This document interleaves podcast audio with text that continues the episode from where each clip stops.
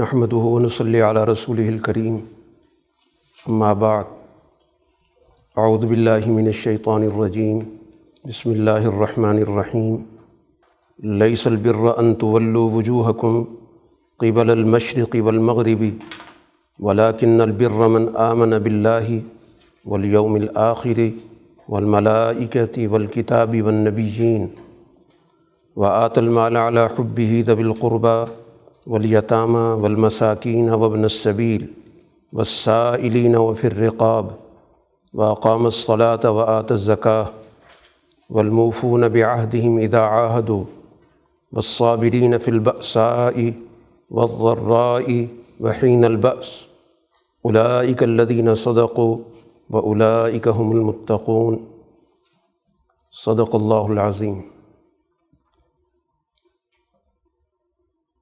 سورہ بقرہ کے ایک حصے پر ہم پہلے بات کر چکے ہیں۔ اور یہ بات ہمارے سامنے آئی ہے کہ سورہ بقرہ کا جو بنیادی موضوع ہے، ایک عالمگیر، نمائندہ انسانی نظام کا قیام۔ اس حوالے سے سب سے پہلے تو اس کے لیے جس بنیادی دستور کی ضرورت ہے، اس کی وضاحت کی گئی قرآن حکیم کی۔ اور قرآن حکیم کے سمجھنے میں، اس پر عمل کرنے میں جو جو رویے رکاوٹ بن سکتے ہیں ان کی بھی نشاندہی کی گئی۔ اس حوالے سے کہ اس سے پہلے دنیا کے اندر کتابیں آئی ہیں۔ ان میں سے تورات ایک قانون کی کتاب تھی۔ تو تورات پر ایمان لانے والوں نے اپنی اس کتاب کے حوالے سے جو رویہ اختیار کیا، ان رویوں کی تفصیل بیان کی گئی۔ تو اس کا ایک مقصود یہ بتانا بھی ہے کہ اگر یہی رویے قرآن حکیم پر ایمان کے دعوے داروں نے اختیار کیے، تو نتائج اس سے مختلف نہیں ہوں گے۔ انہی رویوں میں سے ایک رویہ یہ قرآن حکیم نے ذکر کیا کہ کچھ احکام کی ظاہری شکلوں پر اتنا زیادہ زور دینا کہ جو اس کی حقیقت ہے یا اس کی روح ہے، وہ متاثر ہو جائے، جس کو ہم عام طور پر رسم پرستی کہتے ہیں۔ رسم پرستی کا مطلب یہ ہوتا ہے کہ ایک ایسا قانون، ایک ایسا رواج، ایک ایسی روایت جس میں کوئی روح موجود نہ ہو، محض ایک ڈھانچہ ہو، اس پر اصرار کرنا اور اس کے مقابلے پر جو بنیادی بات ہے جو اس کا بنیادی تقاضا ہے، اس کو مکمل طور پر نظر انداز کر دیں۔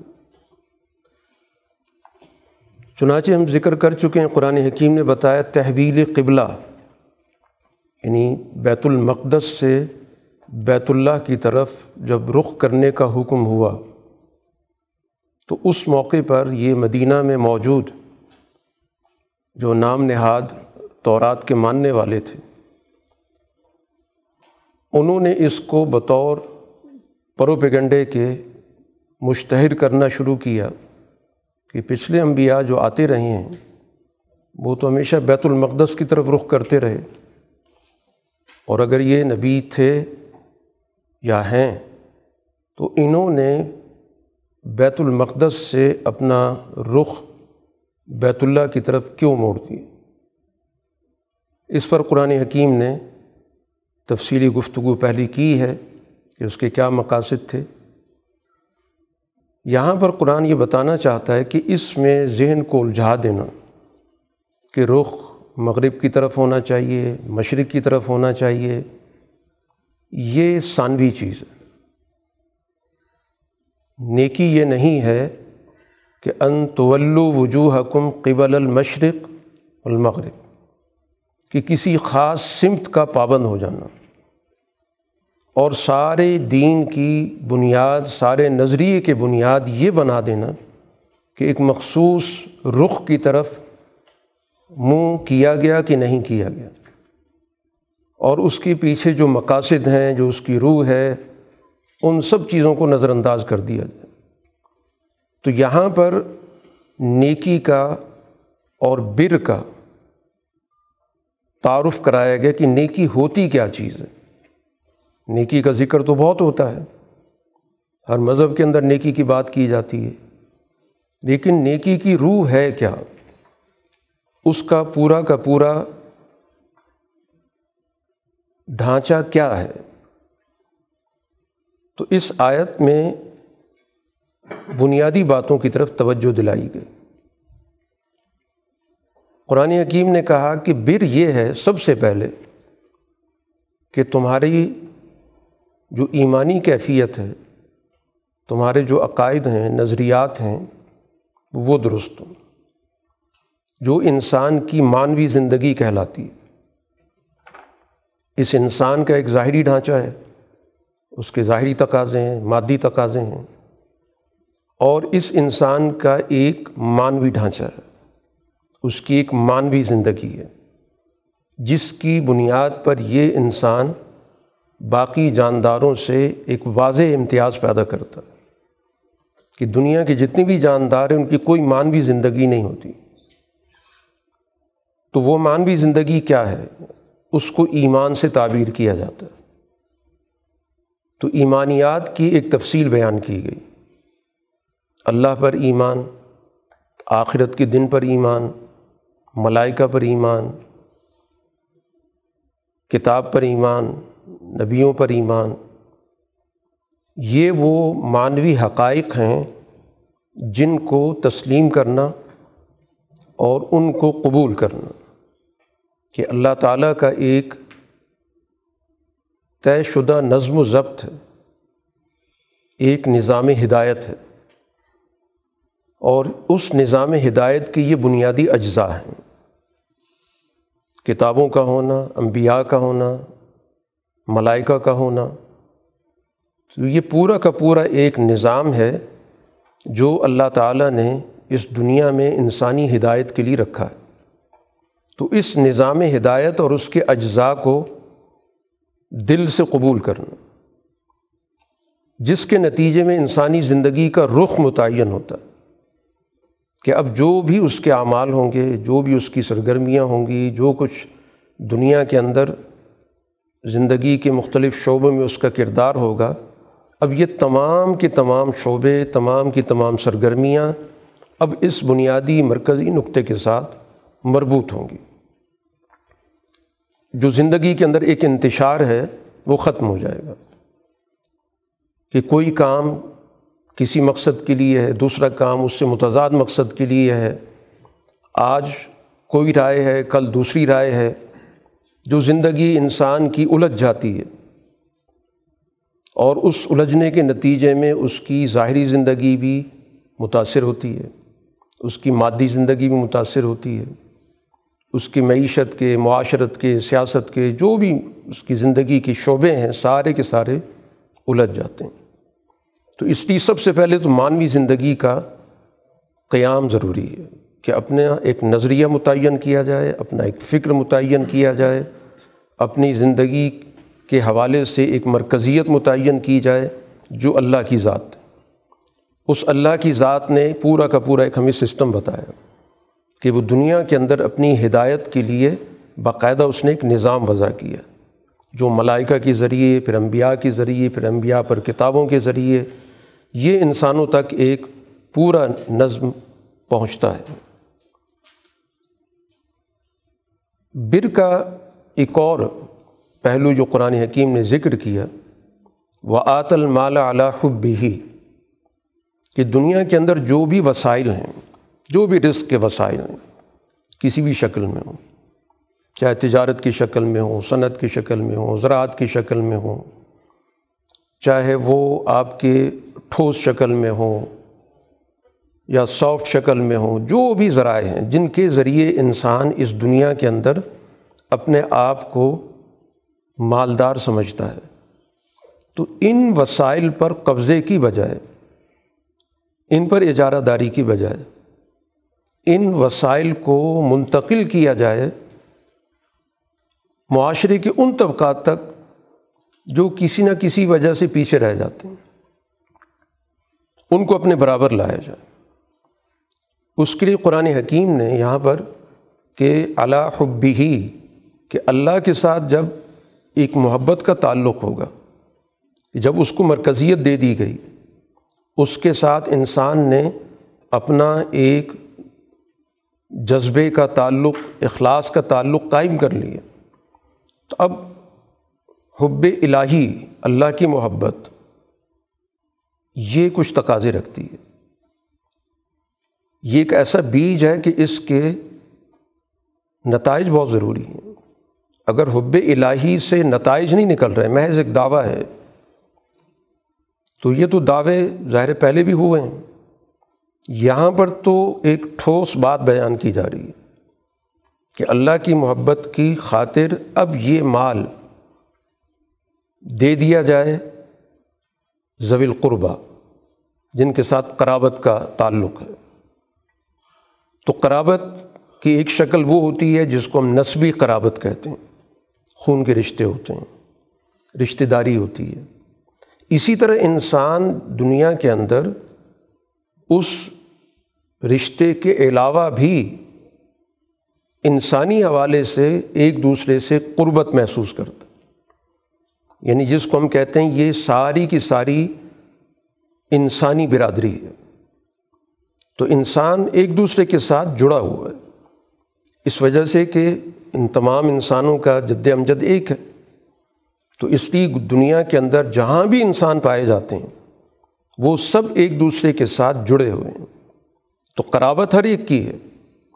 تو اس لیے قرابت کا دائرہ محض وہیں تک محدود نہیں رہ جاتا کہ جو براہ راست جن کے ساتھ ہمارے خونی رشتے ہیں۔ وہ پہلے درجے میں پھر اسی طرح ظاہر ہے کہ درجہ بدرجہ اس میں اضافہ ہوتا چلا جائے گا۔ اسی طرح یتیم معاشرے کا وہ حصہ جو اپنے سرپرستوں سے محروم ہو گیا۔ تو گویا سوسائٹی کی ذمہ داری ہے کہ ان کی سرپرستی کرے، ان کو اپنے پاؤں پہ کھڑا کرے، ان کو ایک مکمل کردار ادا کرنے میں مدد دے۔ اسی طرح مساکین یعنی جن کے پاس وسائل نہیں رہے کسی حادثے کی وجہ سے، کسی معذوری کی وجہ سے، تو ان کو وسائل مہیا کیے جائیں۔ اگر وہ اس بات کی اہلیت رکھتے ہیں کہ ان وسائل کو استعمال کر سکیں۔ اور اگر ان کی کوئی معذوری ہے، تو پھر ظاہر ان کی ضروریات پوری کرنے کا ایک تسلی بخش نظام قائم کیا جائے۔ اسی طرح ابن الصویل مسافر، کہ جب کوئی شخص ایک جگہ سے دوسری جگہ چلا جاتا ہے کسی اجنبی ماحول میں جہاں اس کے رابطے نہیں ہوتے۔ تو یہ گویا ذمہ داری ہے کہ ایسے آدمی کو کسی بھی درجے میں یہ احساس نہ ہو کہ وہ بے سہارا ہے۔ وہ مسافر ہونے کی وجہ سے اب اپنی ضروریات پوری کرنے سے قاصر ہے۔ تو باقاعدہ ایک ایسا نظم و ضبط، ایک ایسا نظام ہونا ضروری ہے کہ کوئی بھی شخص حالت سفر میں ہو کسی بھی وجہ سے اپنی ذاتی ضرورت کے لیے سفر کیا، کسی اجتماعی مقصد کے لیے سفر کیا، تو وہاں پر اس کی ضروریات زندگی پوری کرنے کا ایک نظام موجود ہو۔ وسائلین اور سوسائٹی کے اندر بہت سارے ضرورت مند ہوتے ہیں۔ مختلف ضروریات ہوتی ہیں۔ کیونکہ انسان کی زندگی کے بہت سارے شعبے ہیں۔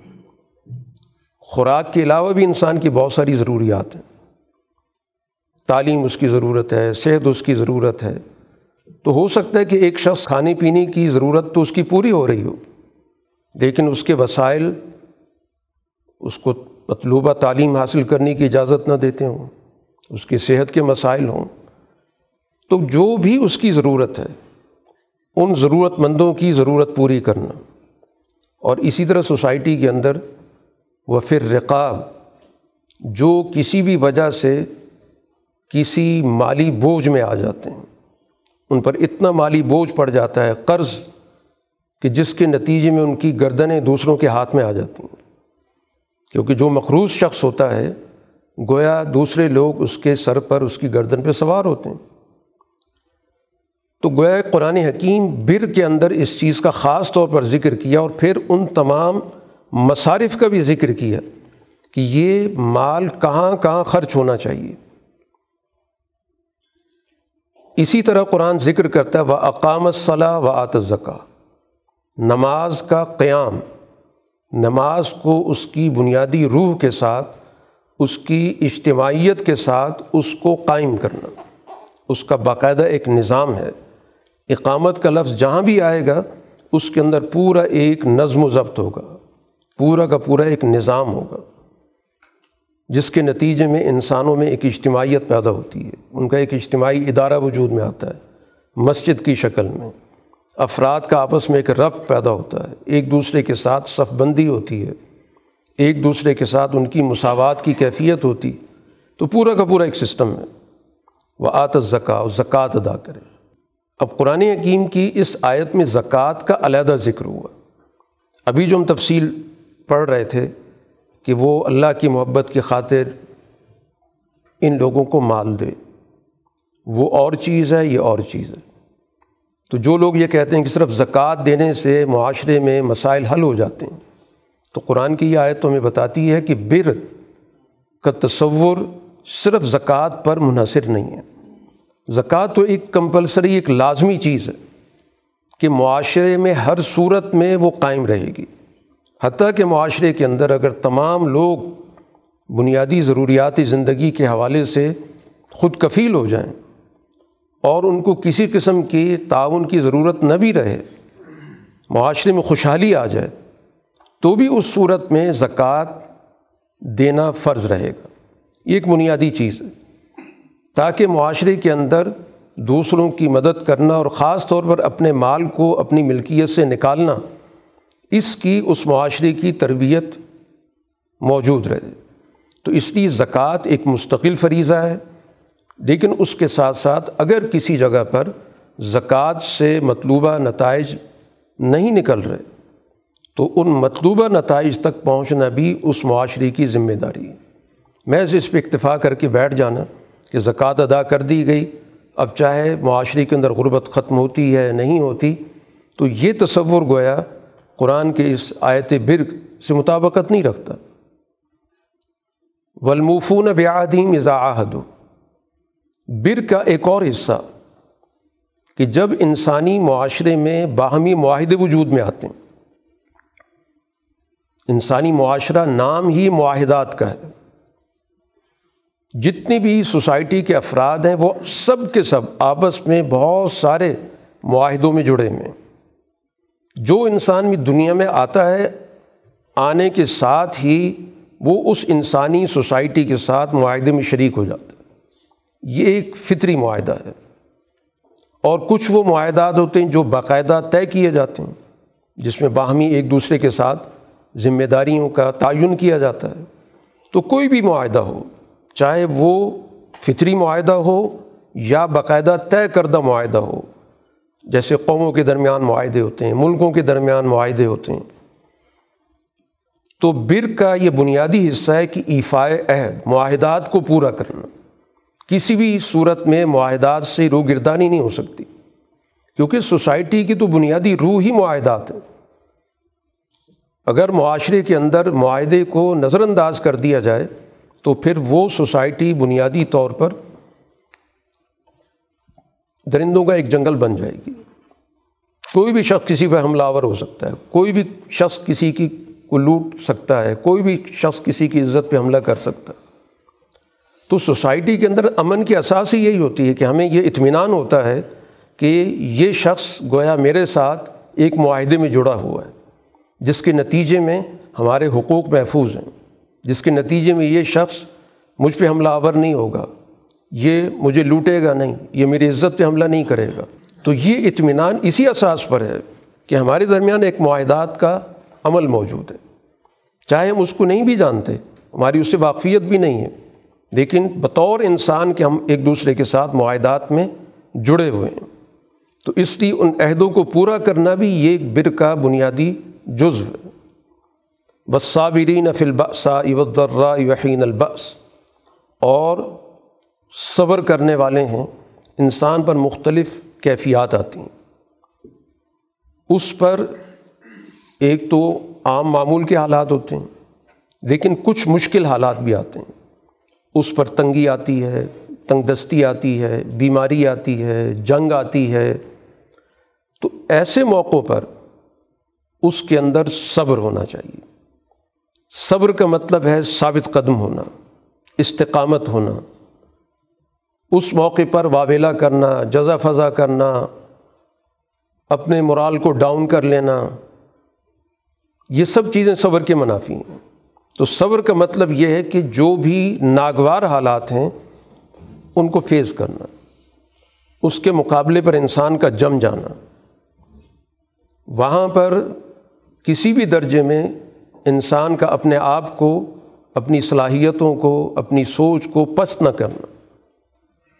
تو یہ معاشرے کی بڑی بنیادی خوبی ہوتی ہے جس کے اندر صبر، استقامت موجود ہو کہ وہ مشکلات سے عہدہ برا ہونے کی صلاحیت اس میں ہوتی ہے۔ کوئی بھی اس پر مشکل آتی ہے، کسی بھی شکل میں، معاشی تنگ دستی کی شکل میں آتی ہے، کسی اجتماعی بیماری کی شکل میں آتی ہے، جنگ کی شکل میں آتی ہے، تو وہیں پر تو پتہ چلتا ہے کہ یہ قوم کہاں پہ کھڑی ہے۔ یہ گویا اس کے حواس مختل ہو گئے، حواس باختہ ہو گئی۔ اس کو کوئی چیز ہی نہیں سجائی دیتی، یا ان مشکل حالات سے عہدہ بران ہونے کے لیے اس کے اندر ایک استقامت پائی جاتی ہے وہ فیصلہ کرنے کی صلاحیت رکھتی ہے اس مشکل سے نکلنے کے لیے اس کے پاس حکمت عملی موجود ہے۔ تو یہ گویا کہ قوموں کے اندر بہت اہم خصوصیت ہوتی، جس سے قوموں کا پتہ چلتا ہے کہ یہ قوم کہاں پہ کھڑی ہے۔ یہ زوال کی طرف جا رہی ہے یا ترقی کی طرف جا رہی ہے اس کی نوعیت کیا ہے؟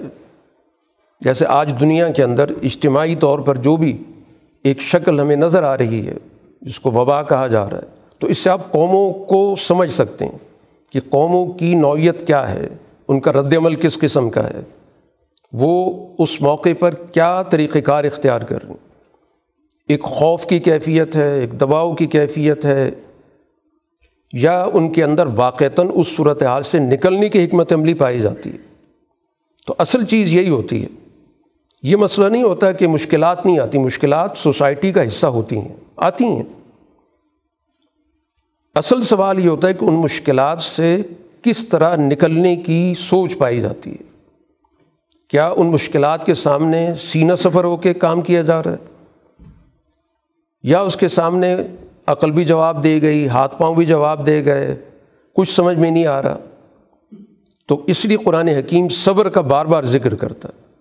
اور خاص طور پر جو ایمان والی جماعت ہے، اس کا تو بنیادی امتحان ہی یہیں پر ہوتا ہے کہ وہ مشکل حالات میں کس طرح کا طرز عمل اختیار کرتی۔ یہ ساری چیزیں بر کے ٹائٹل کے تحت آ رہی ہیں، نیکی۔ تو گویا نیکی کا وہ جو بڑا محدود سا تصور ہے کہ کسی شخص کا کچھ انفرادی اعمال اختیار کر لینا۔ جس کی بنیاد پر ہم کسی کو نیک کہتے ہیں، تو وہ تصور کتنا محدود ہے اور کتنا کمزور ہے۔ قرآن کے اس تصور کے مقابلے پر۔ اس لیے قرآن کہتا ہے، جس جماعت کے اندر، جس قوم کے اندر یہ برق کی خصوصیات موجود ہوں گی، تو اولائک الدین صدق و اولائک ہم المتقو یہ وہ لوگ ہیں کہ جو سچے ہیں اور یہی لوگ متقی ہیں۔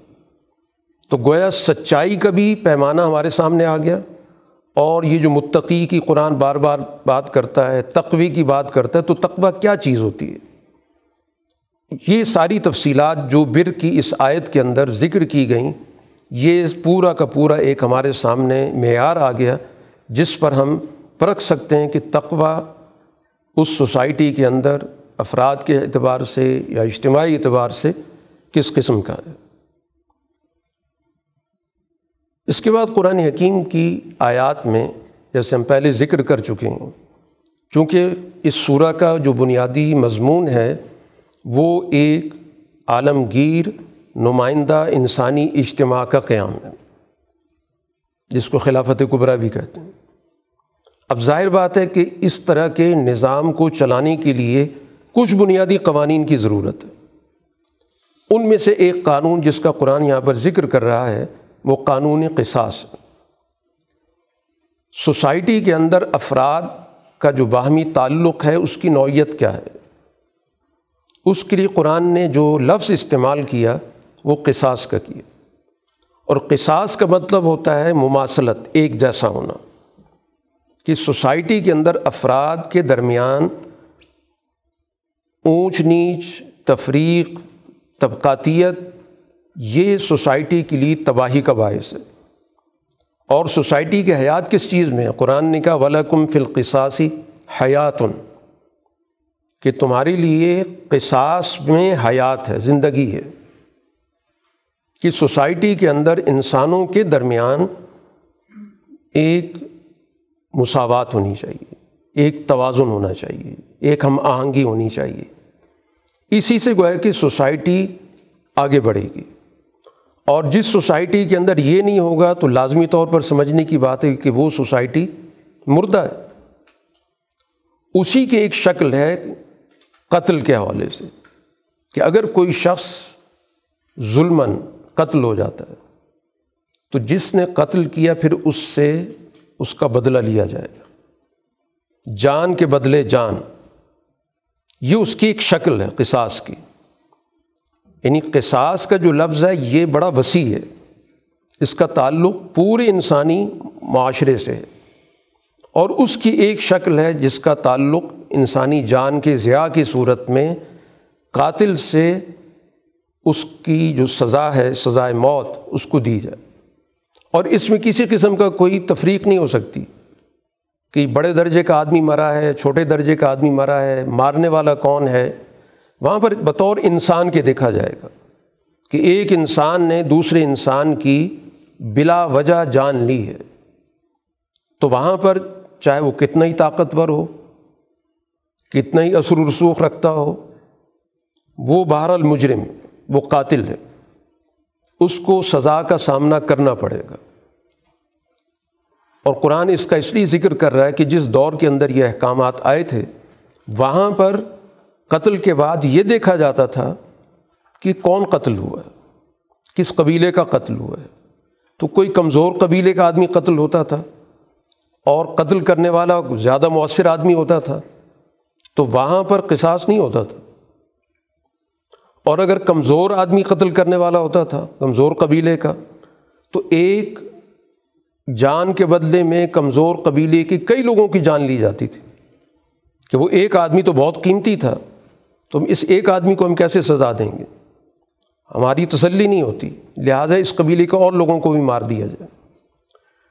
تو اس پس منظر میں قرآن نے جب کہا کہ کتب علیہ کو ملک القتل، کہ تم پر فرض ہے، لازم ہے کہ مقتولین کے حوالے سے قصاص اور مساوات، اس میں تفریق نہیں کی جا سکتی۔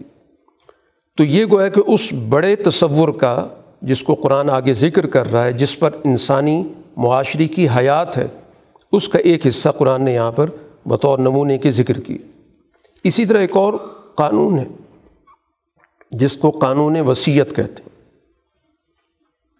قانون وصیت یہ ہے کہ کوئی بھی شخص جس کے پاس وسائل موجود ہیں، اس کو قرآن یہ کہہ رہا ہے کہ ان وسائل کے حوالے سے مستقبل میں، کیونکہ وصیت کا تعلق ہوتا ہے انسان کی وفات کے بعد کے معاملات سے۔ ایک انسان زندگی میں کچھ فیصلے کرتا ہے، کچھ چیزوں کے بارے میں، اپنے بعد کے بارے میں، کہ میرے یہ وسائل، یہ ذرائع، جو کچھ میرے پاس موجود ہیں، یہ اثاثے ان کی کیا تقسیم ہونی چاہیے؟ تو قرآن نے اس کے لیے بتایا کہ جو قرابت دار ہیں، ان کے لیے وصیت کی جانی چاہیے۔ ابتدائی دور میں جب تک وراثت کا پورا نظام نہیں آیا تھا، تو پابند کیا گیا تھا۔ کہ والدین کے لیے، اسی طرح دیگر اقربا کے لیے انصاف کے ساتھ وہ خود آدمی وصیت کر کے جائے کہ میرے بعد ان اثاثوں کو اس طرح تقسیم کیا جائے۔ اور ظاہر بات ہے کہ اس میں مقصود یہی تھا کہ جو کمزور لوگ ہیں، ان کے ساتھ تعاون کیا جائے، بجائے اس کے کہ بعد میں طاقتور رشتہ دار تمام چیزوں پہ قبضہ کر لیں اور کمزور پیچھے رہ جائیں۔ وہ اپنی زندگی کے اندر بہتر فیصلہ کر کے جائے۔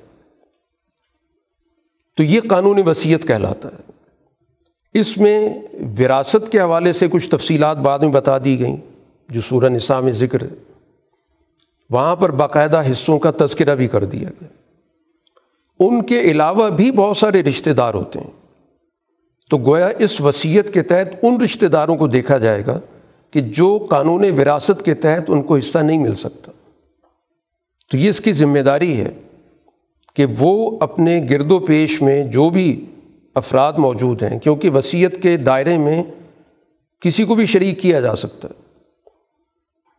ایک تہائی مال کے اندر شریعت نے اجازت دے رکھی ہے کہ کسی بھی غیر وارث کے لیے وصیت کر سکتے ہیں۔ تو یہاں پر قرآن حکیم نے گویا اسی چیز کی طرف توجہ دلائی ہے کہ اس کے پاس جتنا اختیار ہے، اس اختیار کو بہتر طریقے سے جس کے لیے قرآن نے لفظ استعمال کیا، معروف، اچھے انداز سے۔ جو چیز گویا انسان کی فطری تقاضوں کے مطابق ہو، اس کے مطابق اس کو اپنے اثاثوں کے حوالے سے وصیت کرنی چاہیے۔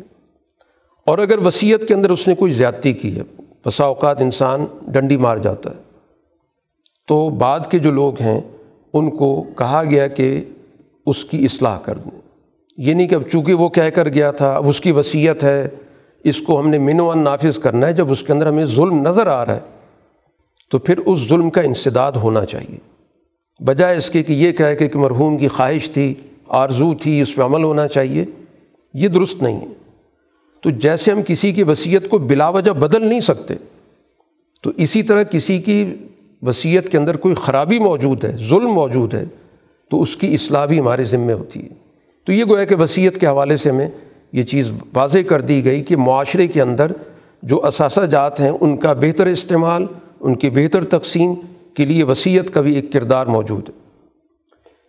اسی طرح قرآن حکیم نے یہاں پر جو قرآن کا ایک انداز ہے، وہ یہ ہے کہ وہ کسی بھی موضوع پر جب گفتگو کرتا ہے، تو پورے انسانی معاشرے کو سامنے رکھ کر بات کرتا ہے۔ وہ انسان کو، اس کی مصروفیات کو، اس کے شعبوں کو تقسیم کر کے بات نہیں کرتا۔ یہ قرآن کا ایک انداز ہے، جیسے دنیا کی ہم باقی کتابیں پڑھتے ہیں۔ ان کتابوں کا تو آپ کو ایک لگا بدہ طریقہ نظر آئے گا کہ ایک موضوع پر ایک ہی جگہ پر گفتگو کی جائے گی، دوسرا موضوع دوسری جگہ پر آئے گا۔ اس کے باقاعدہ طے شدہ باب ہوتے ہیں، پھر اس باب میں دوسرے باب کی بات نہیں آتی۔ یہ عام طور پر دنیا کی کتابوں کا طریقہ کار ہے۔ لیکن قرآن حکیم کا یہ طریقہ نہیں، کیونکہ قرآن کا مخاطب انسان ہے۔ اور انسان ایک ہی وقت میں اس کی معاشی ضرورت بھی ہوتی ہے، اس کی روحانی ضرورت بھی ہوتی ہے، اس کے سارے تقاضے اکٹھے چل رہے ہوتے ہیں۔ کبھی بھی انسان کو آپ تقسیم نہیں کر سکتے کہ ایک وقت میں اس کو صرف اور صرف آپ معاشی حیوان کے طور پر دیکھیں، ایک وقت صرف روحانی طور پر آپ اس کو دیکھیں، ایک وقت میں صرف اخلاقی اس کی حیثیت ہوگی، ایسا کبھی نہیں ہوتا۔ انسان ناقابل تقسیم وحدت ہے۔ تو اسی وجہ سے قرآن کی تعلیمات کے اندر موضوعات اکٹھے چلتے ہیں۔ معیشت کی بات ہوئی، معاشرت کی بات ہوئی، تو ساتھ عبادت کی بات آ گئی۔ تجارت کی بات ہو رہی ہے، تو ساتھ ہی بنیادی عقائد کی بات ہو گئی، عبادات پہ گفتگو شروع ہو گئی۔ اسی طرح قرآن حکیم نے یہاں پر کہ تربیت میں عبادات کے نظام کا بڑا بنیادی کردار ہے۔ جتنے بھی قوانین ہوں گے، ان قوانین پر انسان صدق دل سے کب عمل کرے گا؟ ایک تو ہے سوسائٹی کا نظام اپنا کردار ادا کرتا ہے، لیکن اس کے باوجود ہر انسان کے اندر بھی ایک جذبہ ہونا چاہیے ان قوانین پر سچائی کے ساتھ، اخلاص کے ساتھ عمل کرنے کے لیے۔ کیونکہ انسان کی ایک تنہائی بھی ہوتی ہے، اس کی اپنی ایک سوچ بھی ہوتی ہے۔ قانون ظاہر ہے کہ جتنا بھی مؤثر ہو، وہ انسان کے اندر نہیں داخل ہو سکتا۔ یا انسان کی جو نجی زندگی اس کے اندر مداخلت نہیں کر سکتا۔ تو اب اس انسان کے اندر کے عمل کو درست ہونا بھی ضروری ہے۔ تو پھر جا کر ایک مؤثر انسانی فلاح کا معاشرہ قائم ہوتا ہے۔ اس لیے قرآن نے انسانی تربیت کے حوالے سے جس قانون کا ذکر کیا، یہ قانون سیام ہے۔ روزے کا نظام۔ تو روزے کا نظام کس لیے رکھا گیا؟ قرآن نے بتا دیا لال لقم تتقون، کہ انسان کے اندر اس احساس کو زندہ کیا جائے کہ میں نے ہر معاملے کے اندر اپنے اندر کے جذبے سے عدل و انصاف کرنا۔ ایک عدل و انصاف ہے جو انسان دنیا داری میں کرتا ہے، قانون کی وجہ سے کرتا ہے۔ اور ایک انصاف وہ ہوتا ہے جو انسان کے اندر سے پھوٹتا ہے۔ جس کو رسول اللہ صلی اللہ علیہ وسلم نے کہا، الانصاف من نفس سے کہ اندر سے انسان انصاف کرنے کے لیے ایک جذبہ محسوس کرتا ہے۔ تو سیام یا روزے کا اصل مقصود یہی ہے کہ انسان کے اندر یہ جذبہ پیدا ہو۔ کہ جب وہ انسان اپنے اوپر کچھ پابندیاں عائد کرتا ہے تو اس کی، اس پر عمل درآمد کیا چیز کرا سکتی ہے؟ اس کا اندر کا جذبہ کراتا ہے۔ قانون تو کسی سے کوئی روزہ نہیں رکھوا سکتا۔ وہ زیادہ سے زیادہ احترام کا کوئی قانون بنا سکتا ہے کہ برسر عام کچھ لوگ کھائیں پیے نہیں۔ روزہ تو نہیں رکھوا سکتا۔ تو گویا بنیادی طور پر اس کا تعلق انسان کے داخل سے اس کے اندر سے، اس کے قلب سے۔ تو یہ گویا کہ کچھ گنے چنے دن قرآن کہتا ہے، ایک مہینہ اس مقصد کے لیے بطور فرض کے متعین کیا گیا۔ اور پھر اسی کے ساتھ، اسی مہینے کے اندر جو رمضان کا مہینہ ہے، اس میں قرآن حکیم کا نزول بھی ہو گیا۔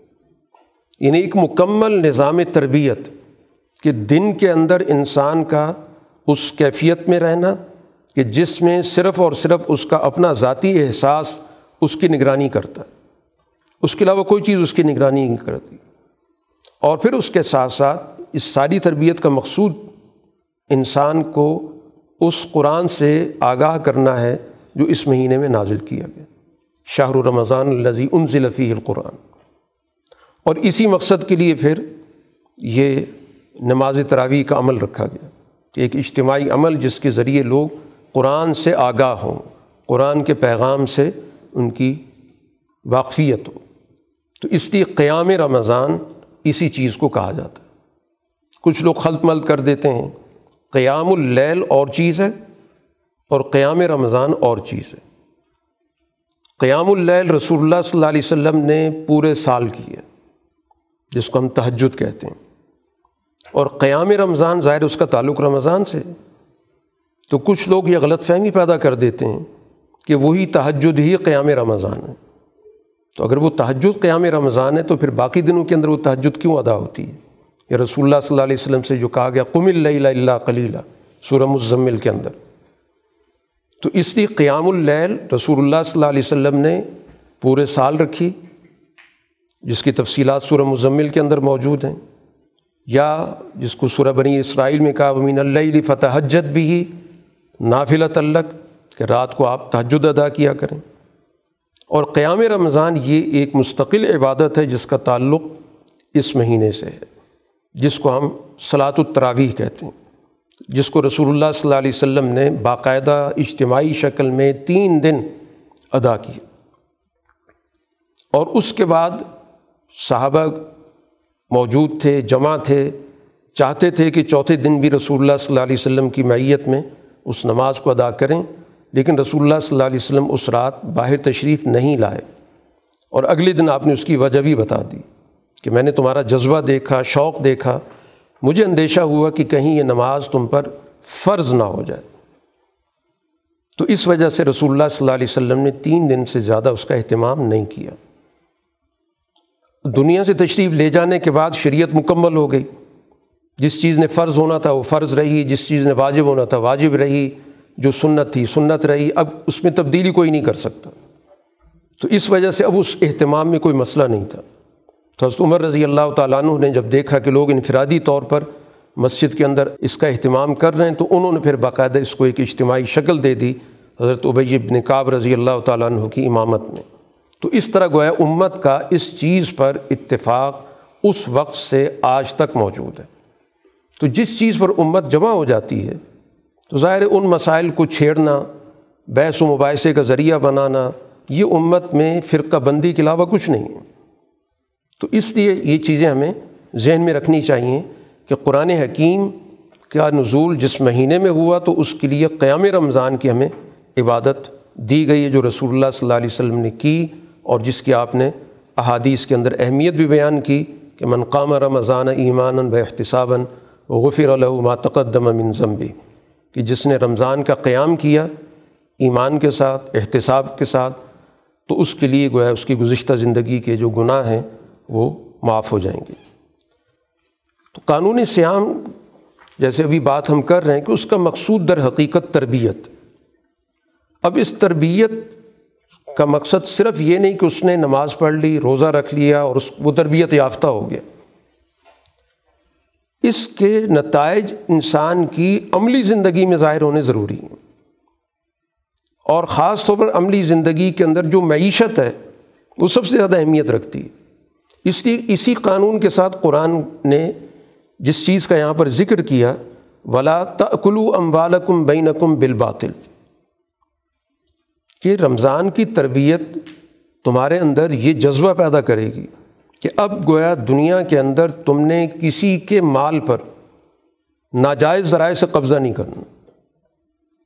لوٹ مار کے ذریعے، رشوت ستانی کے ذریعے، دھوکے کے ذریعے، جو بھی ناجائز ذرائع ہیں۔ تو گویا قانون سیام کی تربیت اسی وقت مکمل سمجھی جائے گی کہ جب اس کے اثرات واقعتاً انسان کی روز مرہ کی اور خاص طور پر معیشت میں ظاہر ہوں گے۔ اب اسی سے آپ اندازہ کر سکتے ہیں کہ آج ہماری سوسائٹی کے اندر سیام کی بظاہر پابندی بھی ہوتی ہے، لیکن دوسری طرف وہی معیشت کس قدر استحصالی بن جاتی ہے، کس قدر لوٹ مار کی بن جاتی ہے۔ وہی لوگ جو روزے کی حالت میں بھی ہوں گے اور رات کو کوئی نہ کوئی عبادت بھی کرتے ہوں گے۔ لیکن جب معیشت میں آتے ہیں، تو پھر وہاں پر لوٹ مار بھی کرتے ہیں، ناجائز ذرائع سے چیزوں کو جمع بھی کرتے ہیں۔ ذخیر اندوزی بھی ہوتی ہے، بلیک مارکیٹنگ بھی ہوتی ہے۔ یعنی انسانوں کی جو بھی ضرورت ہے، اس سے فائدہ اٹھانے کی سوچ، سیام کے ساتھ موجود ہے۔ تو یہی تو سب سے بڑا گویا یہاں پر قرآن بتانا چاہتا ہے کہ سیام کی تربیت، روزے کی تربیت یا اسی طرح رات کی عبادت کی تربیت کے نتیجے میں اس کے اندر معیشت کے حوالے سے یہ سوچ پیدا ہونی چاہیے کہ میں کون کون سے ناجائز طریقے ناجائز ذرائع اختیار کر رہا ہوں۔ میں کس طرح دوسروں کی کمزوری سے، دوسروں کی ضرورت سے ناجائز فائدہ اٹھا رہا ہوں۔ کس طرح یہ احتکار، ذخیرہ اندوزی کی معیشت سوسائٹی کے اندر موجود ہے۔ تو قرآن حکیم کہتا ہے، ولا کلو امبالکم بینکم بالباطل و تدلو بہا الحکام کہ پھر اپنے جو رشتے ناطے ہیں، تعلقات ہیں حکام کے ساتھ، ان کو استعمال کرنا، ناجائز ذرائع اختیار کر کے دوسروں کے اثاثوں پہ قبضہ کر لینا اور پھر حکام کے ساتھ مل کر ان کو جائز بھی بنا دینا۔ لتا کلو فریقم من اموال الناس بالاسم۔ تو قرآن نے اس چیز کا خاص طور پر اہتمام اسی لیے کیا کہ یہ انسانی زندگی کے اندر جو تقسیم ہے، یہ غیر اسلامی کہ معیشت اپنے ڈگر پہ چلانی ہے اور نماز روزہ اپنے ڈگر پہ کرنا ہے کہ یہ عبادت ہے اور وہ پیشہ ہے، یہ جو سوچ ہے۔ تو قرآن کی یہ آیات گویا واضح طور پر اس کی تردید کر رہی کہ یہ تقسیم نہیں ہو سکتی۔ جس کی عبادت ہوگی پھر اسی کے مطابق معیشت کا نظام بھی ہوگا۔ قرآن حکیم ایک اور قانون کی طرف، کیونکہ ظاہر ایک سسٹم جب قائم ہوتا ہے تو اس کو چلانے کے لیے بہت سارے تقاضے ہوتے ہیں۔ اس کے لیے بہت سارے قوانین کو پیش نظر رکھنا ضروری ہوتا ہے۔ انہی میں سے ایک قانون ہے جس کا قرآن یہاں پر ذکر کر رہا ہے۔ وہ دفاع کا قانون ہے۔ اور اس دفاع کے قانون کا قرآن حکیم نے یہاں پر جو ذکر کیا کہ جنگ ظاہر ہے کہ کسی بھی معاشرے کے اندر جب مسلط کر دی جائے تو پھر اس معاشرے کی حفاظت ضروری ہوتی ہے۔ اب جنگ کا کوئی ضابطہ ہونا ضروری ہے۔ دنیا کے اندر جنگیں ہوتی ہیں، لیکن ان جنگ کے ضابطوں کے لیے دنیا کے اندر ایک اصول طے کر دیا گیا کہ جنگ میں سب کچھ جائز ہوتا ہے۔ آج تک یہی قانون چل رہا ہے کہ جو طاقتور ہوتا ہے وہ جنگ میں تمام ذرائع اختیار کرتا ہے۔ کسی قانون کی پاسداری نہیں ہوتی۔ امریکہ نے جب عراق پر حملہ کیا تو اعلان کر دیا گیا کہ تین دن کے لیے دنیا کا کوئی قانون اس جگہ موجود نہیں ہے۔ کوئی بین الاقوامی قانون، حتیٰ کہ اپنا امریکی قانون، کوئی قانون یہاں نافذ نہیں ہوگا۔ جو بھی ہمیں چاہیے، جس کی بھی ہم ضرورت محسوس کریں گے، وہ ہم یہاں پر کریں گے۔ تو یہ دنیا کے اندر آج تک موجود ہے کہ جنگ میں سب کچھ جائز ہوتا ہے۔ جو قتل و غارت کی جائے، جو لوٹ مار کی جائے، جو ریپ کیا جائے، جو کچھ بھی کیا جائے۔ تو قرآن اس کے مقابلے پر بتاتا ہے کہ نہیں، قرآن کا جو نظام باقاعدہ قانون رکھتا ہے۔ جنگ کے اندر بھی اس نے کہا کہ ایک قانون ہوگا، اس کی پاسداری ضروری ہوگی۔ ایک تو جنگ ان لوگوں سے ہوگی جو جنگ پر آمادہ ہیں۔ اس کا یہ مطلب نہیں ہوگا کہ اس پوری قوم کے ساتھ جنگ کی جائے گی۔ باقاعدہ رسول اللہ صلی اللہ علیہ وسلم نے ان تمام طبقات کی نشاندہی کر دی جن سے جنگ نہیں ہو سکتی۔ نہ ان کی خواتین سے ہو سکتی ہے، نہ ان کے بچوں سے ہو سکتی ہے، نہ ان کے راہبوں سے ہو سکتی ہے، نہ کہ بیماروں سے ہو سکتی ہے۔ جو اس جنگ سے کٹے ہوئے ہیں صرف جو جنگجو ہوگا، جو جنگ کے اندر کردار ادا کر رہا ہوگا، تو یقیناً ان سے نمٹا جائے گا۔ وقاتل فی صبیر اللہ الزین یقاتل اور ساتھ ہی قرآن نے کہا، ولا تا تدو حدود سے تجاوز نہیں ہوگا۔ یعنی بڑا ایک نظم و ضبط کے ساتھ یہ عمل اختیار کیا جائے گا۔ یہ بڑا ٹارگیٹڈ ہوگا۔ اس کے اہداف طے ہوں گے۔ اس سے آپ آگے پیچھے نہیں ہو سکتے۔ اسی وجہ سے اسلام کے نظریہ جنگ کے اندر جنگ ظالم کے خلاف ہوتی ہے، پوری قوم کے خلاف نہیں ہوتی۔ کہ پوری قوم کو ہی دشمن سمجھا جائے۔ ہم اس سسٹم کو، اس کے چلانے والوں کو مجرم سمجھیں گے۔ ان کے خلاف جو بھی کارروائی ہوگی وہ کی جائے گی۔ لیکن اس سے تجاوز نہیں ہوگا۔ تو گویا قرآن بتا رہا ہے کہ دین کا یہ نظام ایسے ایب نارمل حالت میں بھی، جس میں عام طور پر انسان پہ جذبات سوار ہوتے ہیں، انتقام سوار ہوتا ہے، اس وقت بھی اس نے اپنے ماننے والوں کو ایک ڈسپلن کا، ایک نظم و ضبط کا، قانون کا پابند کر دی اس سے کسی بھی طور پر آگے پیچھے نہیں ہو سکتے۔ اور جہاں بھی کوئی انفرادی طور پر کوئی واقع ہوا بھی ہے، تو اس کو سختی کے ساتھ دیکھا گیا۔ اس پہ توجہ دی گئی، اس کا نوٹس لیا گیا۔ جیسے ایک موقع پر اسامہ رضی اللہ تعالیٰ عنہ سے میدان جنگ کے اندر ان نے تلوار اٹھائی، اگلے آدمی نے کلمہ پڑھ لی ان نے تلوار چلا دی، ظاہر ہے میدان جنگ کے اندر کوئی بھی شخص اس طرح کی حرکت کرے گا مطلب یہی ہے کہ وہ جان بچانا چاہ رہا ہے۔ تو ایسے موقع پر تو ظاہر ہے انسان دشمن کی واردات پر اس کی نظر ہوتی ہے کہ دشمن اس طرح کی واردات کے ذریعے کوئی جوابی حملہ تو نہیں کرنا چاہتا۔ لیکن جب رسول اللہ صلی اللہ علیہ وسلم کی علم میں آئے تو آپ نے سخت ناراضگی کا اظہار کیا اور جب کہا کہ جی دشمن تھا، اس نے صرف اور صرف اپنی جان بچانے کے لیے حرکت کی تھی۔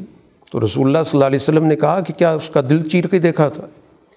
اسی سے اندازہ کریں کہ اسلام کا قانون جنگ خالصتاً انسانی بنیادوں پر رکھا گیا کہ اس میں صرف اور صرف جو ظلم پیشہ طبقہ ہوگا، اس سے نمٹا جائے گا۔ اس کو کسی صورت میں ظاہر ہے کہ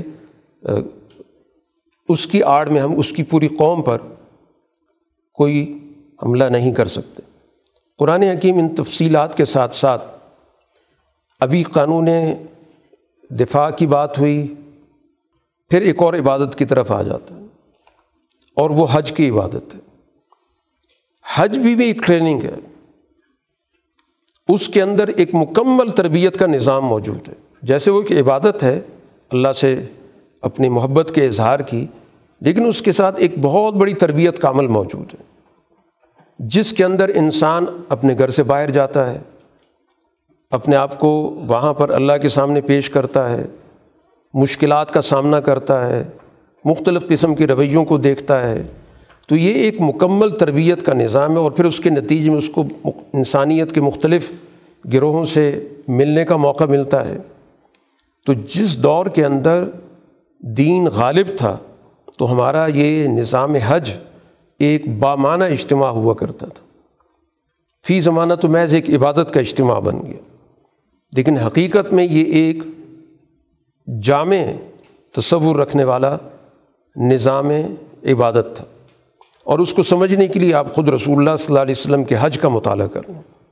جس کو ہم حجت الوداع کہتے ہیں۔ کہ حجت الوداع میں رسول اللہ صلی اللہ علیہ وسلم نے معاشرے کے مختلف مسائل پر گفتگو کی، رہنمائی کی۔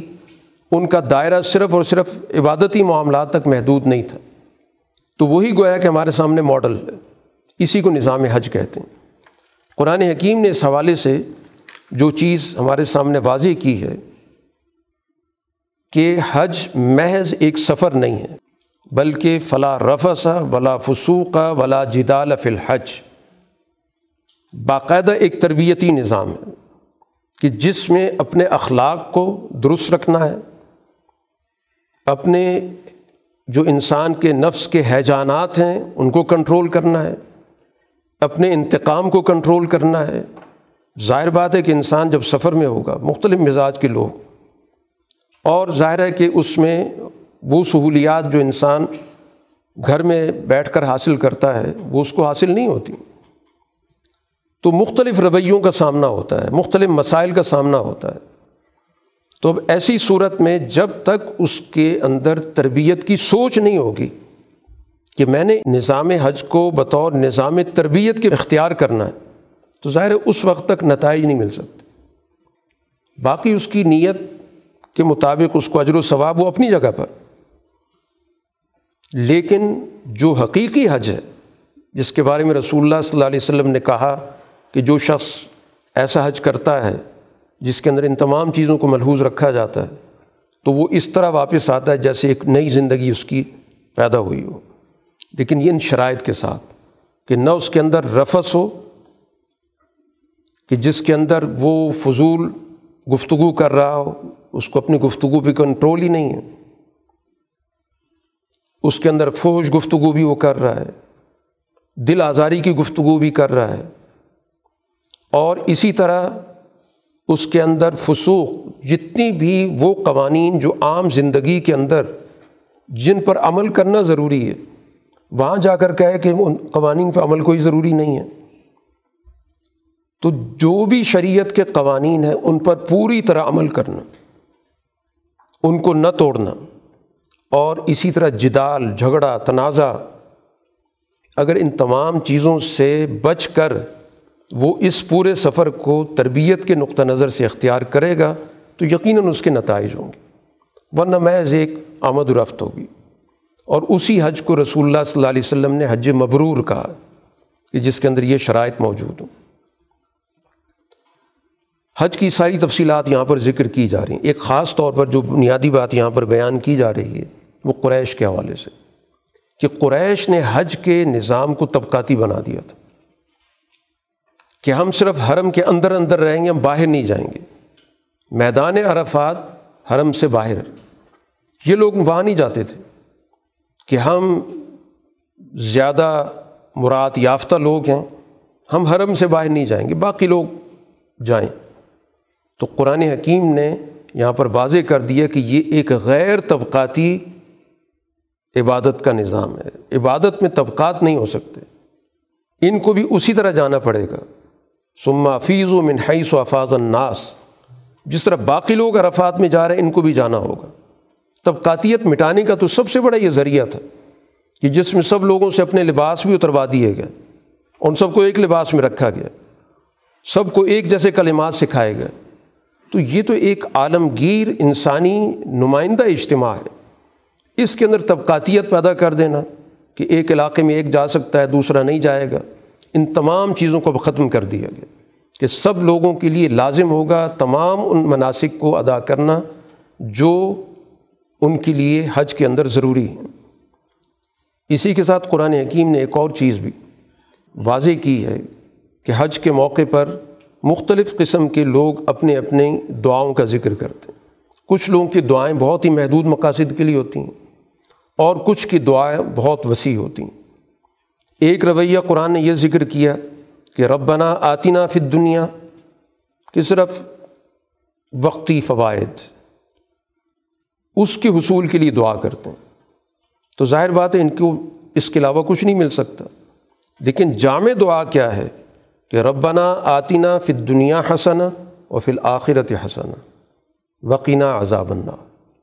یہ جامع دعا ہے کہ ہمیں اس دنیا کے اندر بھی بھلائی چاہیے، عزت چاہیے، دنیا کے اندر بھی وقار چاہیے، اس دنیا کے اندر وسائل سے ہمیں برابری کی بنیاد پہ استفادہ چاہیے، ہمیں دنیا کے اندر غلبہ چاہیے، عزت چاہیے اور اسی طرح ہمیں آخرت کے اندر بھی سرخروئی چاہیے۔ آخرت کے اندر بھی اللہ تعالیٰ کے ہمیں انعامات چاہیے اور ہمیں آگ کے عذاب سے بچا قرآن ان دونوں دعاؤں کے بعد کہ ایک وہ جن کی بڑی محدود قسم کے ذاتی مفاد کی سوچ کے ساتھ اور ایک کی سوچ کے اندر وسعت موجود ہے۔ قرآن نے کہا اولا کا لہم نصیب و مما کسب جس کی جیسی سوچ ہوگی، اسی کے مطابق اس کو حصہ ملے گا۔ تو اس لیے اپنی سوچ کو وسیع رکھو اور اپنی کامیابی کے حصول کے لیے دائرہ محدود کرنے کی وجہ اس کو وسیع کرو کہ ایک ایسی ذات سے مطالبہ ہے جس ذات کے پاس سب کچھ ہے، تو اس کے لیے دونوں جہانوں کی کامیابی مانگو۔ اب ان دو رویوں کے حوالے سے قرآن نے دو کرداروں کا بھی ذکر کیا۔ ایک کردار قرآن نے کہا ومین الناسی میوجب کا قولو فی الحیات دنیا ایک کردار یہ ہے کہ بظاہر دنیاوی معاملات کے اندر بڑی شاندار گفتگو کرتا ہے۔ بڑے اس کو داؤ پیش آتے ہیں۔ جب اس کی گفتگو سنی جائے تو لگتا ہے کہ اس آدمی کو واقعتاً بہت معلومات حاصل ہیں۔ اور وہ اللہ کو اپنے دل پر گواہ بھی بناتا ہے کہ میں بڑے اخلاص کے ساتھ بات کر رہا ہوں، میں تو قومی مفاد کے لیے بات کر رہا ہوں، میں تو قوم کی ترقی کے لیے بات کر رہا ہوں۔ حالانکہ اس کی نوعیت یہ ہے وہ ہوا الد الخسام اپنے مفادات کو حاصل کرنے کے لیے سخت قسم کا جھگڑالو ہے۔ باتیں بڑی اچھی اچھی کر رہا ہوگا۔ بڑا زبردست قسم کا منشور دے رہا ہے۔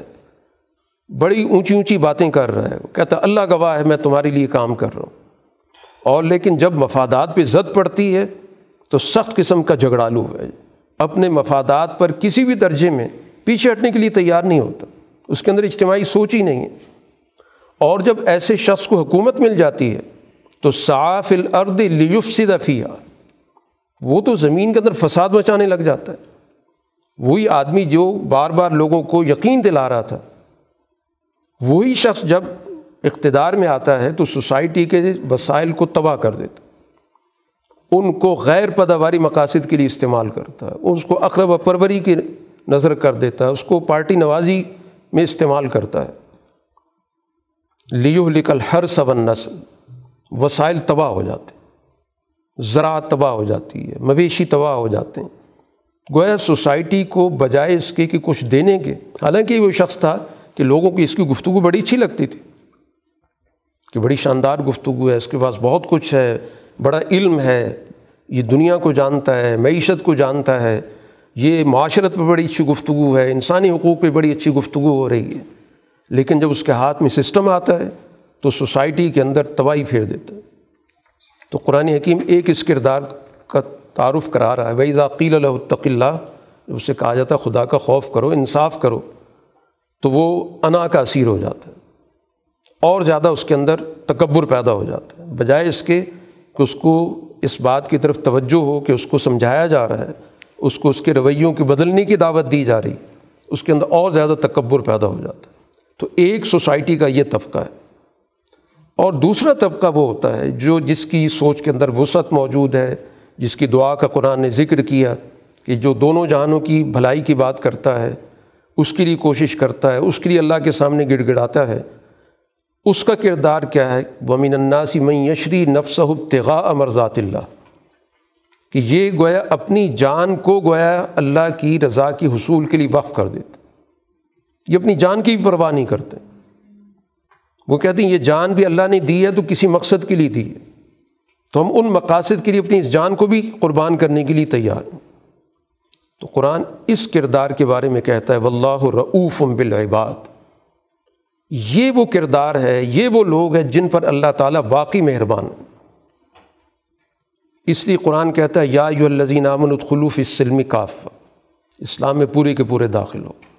جس میں دنیا کی بھلائی کا تصور بھی ہے، جس کے اندر آخرت کا تصور بھی ہے۔ جس میں روحانی معاملات بھی ہیں، مادی معاملات بھی ہیں، اخلاقی معاملات بھی ہیں، معاشی معاملات بھی ہیں۔ یہ پورا کا پورا گویا دین کا ایک پیکج ہے، پورا کا پورا ایک نظام ہے۔ اس کو تقسیم نہیں کر سکتے۔ اس کو جب بھی آپ تقسیم کریں گے تو اس سے خرابی پیدا ہوگی، زیادہ مسائل پیدا ہوں گے۔ قرآن حکیم اسی تناظر میں ہم اسی پس منظر میں بات کر رہے ہیں کہ یہاں پر ہمارا موضوع ہے ایک عالمگیر انسانی نمائندہ اجتماع کا قیام۔ اس کے کیا کیا تقاضے ہیں؟ اس کے لیے کیا کیا قوانین کی ضرورت ہے؟ ان قوانین پر قرآن حکیم گفتگو کر رہا ہے۔ لیکن ساتھ ساتھ وہ اس چیز پہ بھی توجہ دلاتا ہے کہ اس کام کے لیے ایک جد و جہد کی ضرورت ہوتی۔ یہ کوئی بیٹھے بٹھائے قوانین نہیں نافذ ہو سکتے۔ محض بیٹھے بٹھائے اس طرح کا معاشرہ نہیں پیدا ہوتا۔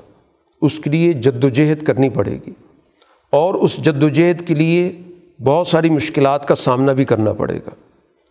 ہم حسب تم انتدخل الجنہ، تمہارا کیا خیال ہے کہ تم ایسی دعویٰ کر کے جنت میں پہنچنا چاہتے ہو جبکہ تم پر مشکل اوقات نہیں آئے؟ وہ مشکل اوقات جن کا قرآن یہاں پر ذکر کر رہا ہے جو پچھلی قوموں پر آتے رہیں۔ گویا جد و جہد جب کی جائے گی تو مشکل دور سے گزرنا ہوگا۔ اس کے لیے اپنے آپ کو ذہنی طور پہ آمادہ رکھنا ہوگا۔ ان کو حوصلے کے ساتھ سہنا ہوگا۔ تو پھر جا کر تمہارے لیے کامیابی کا راستہ کھلے گا۔ پچھلی قوموں پر تو اتنی مشکل وقت آئے کہ اس دور کے رسول اور اس دور کی ایمان والی جماعت کی زبان پر بے اختیاری جملہ آیا کہ اللہ کی مدد کب آئے گی۔ اور ان کو اللہ نے حوصلہ دیا تھا کہ اللہ ان نصر اللہ قریب۔ کہ اللہ کی مدد کا جو راستہ وہ ان مشکلات سے گزر کے آتا ہے۔ تو یہ مشکلات پریشان کرنے کے لیے نہیں ہوتی، یہ مشکلات تو در حقیقت اچھے اور برے کے امتیاز کے لیے ہوتے ہیں۔ کھرے اور کھوٹے کو یہیں سے پہچانا جاتا ہے کہ یہ در حقیقت نکھارنے کے لیے ہوتی ہیں کہ کون صرف زبان کے دعوے تک ہے اور کون واقعتاً اس کو اپنے دل میں اتار چکا ہے۔ اسی زمین میں قرآن حکیم نے اس بات کو بھی واضح کیا۔ ابھی ہم پہلے بھی قرآن کے حوالے سے ذکر پڑھ چکے ہیں کہ قانون دفاع یا قانون قتال یا قانون جنگ کی بات کی گئی۔ قرآن اس بات کو واضح کرتا ہے کہ اس کے جنگ کا کے قانون کا بنیادی مقصد کیا ہے۔ انسانی جانیں لینا، انسانی وسائل پہ قبضہ کرنا، مادی وسائل پر قبضہ کرنا، یا ان سے کوئی بالا تر چیز۔ ہے تو قرآن نے بیان کیا کہ قاتلوہم حتیٰ لا تکون فتنہ۔ جنگ فتنے کے خلاف ہے۔ جو اس فتنے کے علم بردار ہیں، ان کے خلاف ہے۔ اور فتنہ سوسائٹی کے اندر وہ چیز ہوتی جو معاشرے کے اندر بد نظمی پیدا کرتی۔ اور بد نظمی کہاں سے پیدا ہوتی؟ جب سوسائٹی کے اندر طبقاتی نظام ہوتا۔ یہ سب سے بڑا انارکی پیدا کرتا۔ ہے سوسائٹی کے اندر سب سے بڑی انارکی سوسائٹی کے اندر قانون کا طبقاتی بن جانا۔ کمزور پر نافذ ہونا اور طاقتور کو اس سے بچانا، یہ سوسائٹی کا سب سے بڑا فتنہ ہوتا ہے۔ یہ سب سے بڑی انارکی ہوتی ہے۔ اور اس فتنے کو، اسی انارکی کو، اسی بد نظمی کو، اسی طبقاتیت کو قرآن کہتا ہے کہ الفتن تو اکبر من القتل الفتن تو اشد من القتل۔ کہ یہ تو قتل سے بھی زیادہ سنگین جرم کہ اس کے نتیجے میں پوری سوسائٹی کے لوگوں کی جانیں خطرے میں پڑ گئیں، ان کی عزتیں خطرے میں پڑ گئیں، ان کی ساری کی ساری جو معاشرت ہے وہ خطرے میں پڑ گئی۔ تو قتال جو دین کا فریضہ ہے، اس کا بنیادی مقصد یہ ہوتا ہے کہ اس سوسائٹی کے اندر سے اس بد نظمی کو ختم کیا جائے اور جو حقیقی قانون ہے، اس کی بالادستی قائم کی جائے۔ کیونکہ اس وقت تک وہاں پر قانون وہ ہے جو طاقتور کے منہ سے نکل رہا ہے۔ قانون وہ ہے جو طاقتور عدالت سے فیصلہ لے رہا ہے۔ حقیقی قانون وہ ہوتا ہے جو سب کو ایک نظر میں سے دیکھتا ہے۔ جو مجرم کو مجرم سمجھتا ہے، جو مظلوم کو مظلوم سمجھتا ہے۔ تو قتال کا بنیادی مقصد سوسائٹی سے اس بد نظمی کو، اس انتشار کو، اس فتنے کو، اس انارکی کو، اس طبقاتیت کو، اس قانون کے بیجا اور غلط استعمال کو ختم کر کے اس کی جگہ پر ایک عدل کے نظام کو قائم کرنا۔ یہ گویا کہ قرآن نے بتا دیا کہ جنگ اس کے یہاں بنیادی ایک مقصد رکھتی ہے۔ جنگ برائے جنگ نہیں ہے، جنگ وسائل پر قبضے کے لیے نہیں ہے۔ جنگ اس لیے نہیں ہے کہ زیادہ سے زیادہ ملک پہ قبضہ کر لیا جائے۔ زیادہ سے زیادہ لوگوں کو غلام بنایا جائے۔ یہ جنگ کا مقصد ہی نہیں ہے۔ جنگ کا مقصد اصل میں معاشرے کو عدل دینا ہے۔ معاشرے کے اندر سے ظلم کو مٹانا۔ ہے اس مقصد کے لیے جو بھی کارروائی کی جاتی ہے، وہ قتال کے بنیادی ذرائع کہلاتے ہیں، مقاصد نہیں کہلاتے۔ تو اس لیے ذریعے اور مقصد کے اندر ہمیں فرق کو پیش نظر رکھنا ہے۔ قرآن حکیم نے اسی ضمن میں ایک اور چیز بھی بتائی کہ ظاہر جب جنگ ہوتی ہے تو بہت سارے لوگ اس میں کام آتے ہیں، شہید ہو جاتے ہیں۔ جب شہید ہوتے ہیں تو ظاہر ان کی پیچھے فیملیز کا مسئلہ بھی ہوتا ہے۔ تو سسٹم کی ذمہ داری ہے کہ اس طرح کے بچوں کی دیکھ بھال نگرانی کرنا، جس کو قرآن یتامہ سے تعبیر کر رہا ہے کہ اصلاح الحم خیر، کہ پھر معاشرے کی ذمہ داری ہے کہ ان بچوں کی سرپرستی کرے، ان کی تعلیم و تربیت کا، ان کی ضروریاتی زندگی کا، تاکہ وہ اپنے پاؤں پہ کھڑے ہو سکیں۔ اور ان کے پاس اگر کوئی وسائل موجود ہیں جو ان کو وراثت میں ملے ہیں تو ان کی حفاظت بھی ضروری ہے۔ ایسا نہ ہو کہ ان اثاثوں کو، وراثت کو ضائع کر دیا جائے۔ تو باقاعدہ ایک سسٹم، ایک نظام قائم کیا جائے جس کے نتیجے میں یتیموں کو دیکھ بھال ہو۔ قرآن حکیم یہاں بڑی تفصیل کے ساتھ آئلی مسائل پر گفتگو کر اور یہ اس لیے ضروری ہے کہ کوئی بھی سسٹم دنیا کے اندر جب قائم ہوتا ہے تو اس کا سب سے اساسی اور بنیادی ادارہ تدبیر منزل۔ تدبیر منزل کا مطلب ہے ایک جامع آئلی نظام۔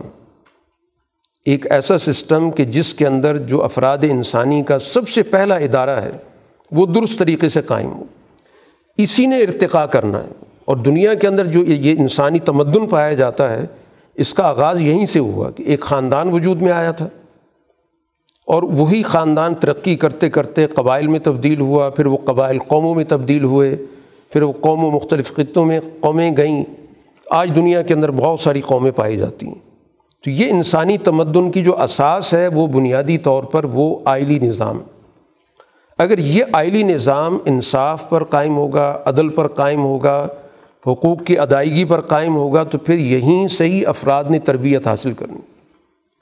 اس لیے قرآن حکیم اپنے عمومی مزاج سے ہٹ کر، قرآن کا جو عمومی مزاج ہے، وہ اصولی ہدایت دینا اصول ضابطے بتانا ہے۔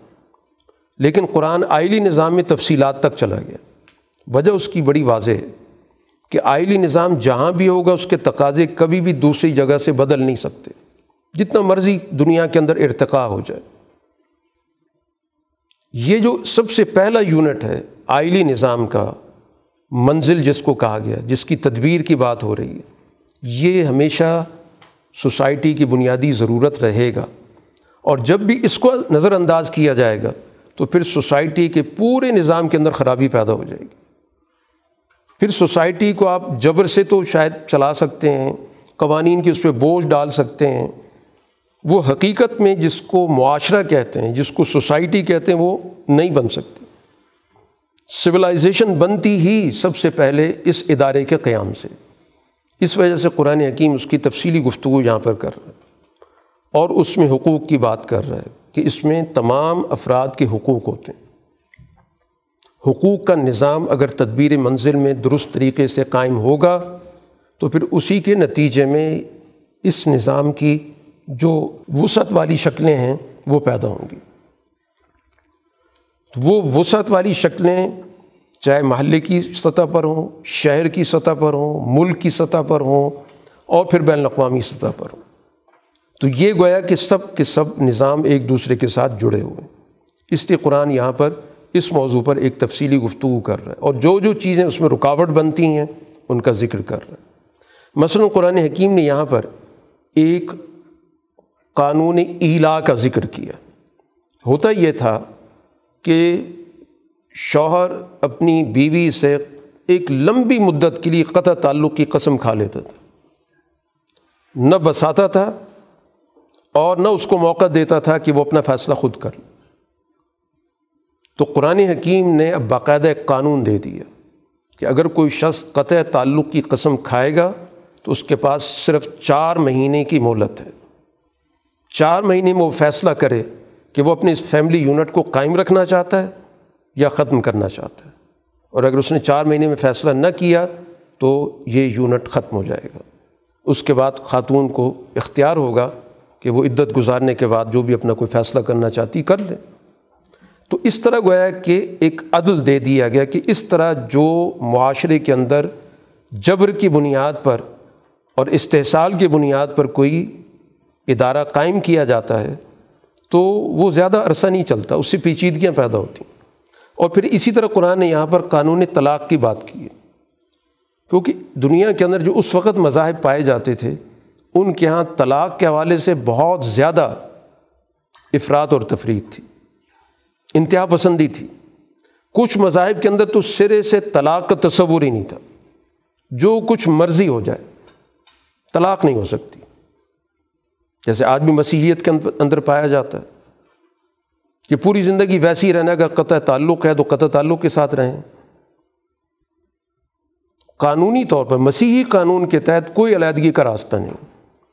یہ تو دنیا کے اندر چونکہ مسیحیت پسپا ہو گئی، اب دنیا نے اپنے قومی قوانین بنا لیے، تو قومی قوانین کے تحت علیحدگی کا نظام ہوگا، لیکن مسیحی قانون کے اندر نہیں۔ اور دوسری طرف حالت یہ تھی کہ طلاق دی، پھر رجوع کر لیا، پھر دی، پھر رجوع کر لیا۔ نہ بسانا ہے، نہ چھوڑنا ہے۔ تو طلاق کی لمبی چوڑی تعداد ہوتی ہے ہزار ہزار تک بھی تعداد روایات کے اندر آتی ہے۔ تو اب یہاں پر قرآن نے ایک بڑا بیلنس قسم کا نظام دیا کہ سب سے پہلے تو جیسے حدیث میں ذکر کر دیا کہ یہ سب سے حلال چیزوں میں سب سے قابل نفرت چیز ہے۔ اوائڈ کیا جائے، کوشش کی جائے کہ یہ یونٹ قائم رہے۔ لیکن نئی بات بن رہی تو پھر ظاہر ہے کہ ایک طلاق دے دی جائے۔ تاکہ واپسی کا امکان باقی رہے۔ ممکن ہے کہ اس عرصے میں فریقین اس نوعیت کو محسوس کریں۔ اس علیحدگی کی نوعیت کو، تو ایک عرصہ رکھا گیا جس عرصے کو عدت کہا جاتا ہے، کہ وہ ٹائم اس لیے رکھا گیا تاکہ اس میں فریقین ریویو کر سکیں، نظر ثانی کر سکیں۔ تو باقاعدہ گویا کہ ہمیں ایک قانون طلاق، قانون عدت کی تفصیلات قرآن حکیم نے یہاں پر دے دی۔ اور مقصد اس کا یہی ہے کہ معاشرے کے اندر باہمی تعلقات کے بگاڑ کو کنٹرول کیا جائے۔ اس کو باقاعدہ ایک نظم و ضبط میں لایا جائے۔ اور اس کی ساری تفصیلات قرآن حکیم نے یہاں پر بیان کی۔ بیوہ کی عدت بیان کر دی گئی۔ ظاہر ہے کہ وہ ایک بہت بڑے حادثے سے گزرتی ہے۔ تو اس کو ایک وقت اس کے لیے لازمی کر دیا گیا تاکہ آئندہ کے لیے اس کو فیصلہ کرنے میں آسانی ہو۔ بجائے اس کی کوئی جذباتی فیصلہ ہو جائے، مستقبل کے حوالے سے مسائل ہو سکتے ہیں۔ بہت ساری چیزیں سوچنے کی ہوتی ہیں۔ تو بہرحال ایک عدت کے قانون کے اندر بہت ساری حکمتیں ہیں۔ جو اپنی جگہ پر ایک مستقل موضوع ہے۔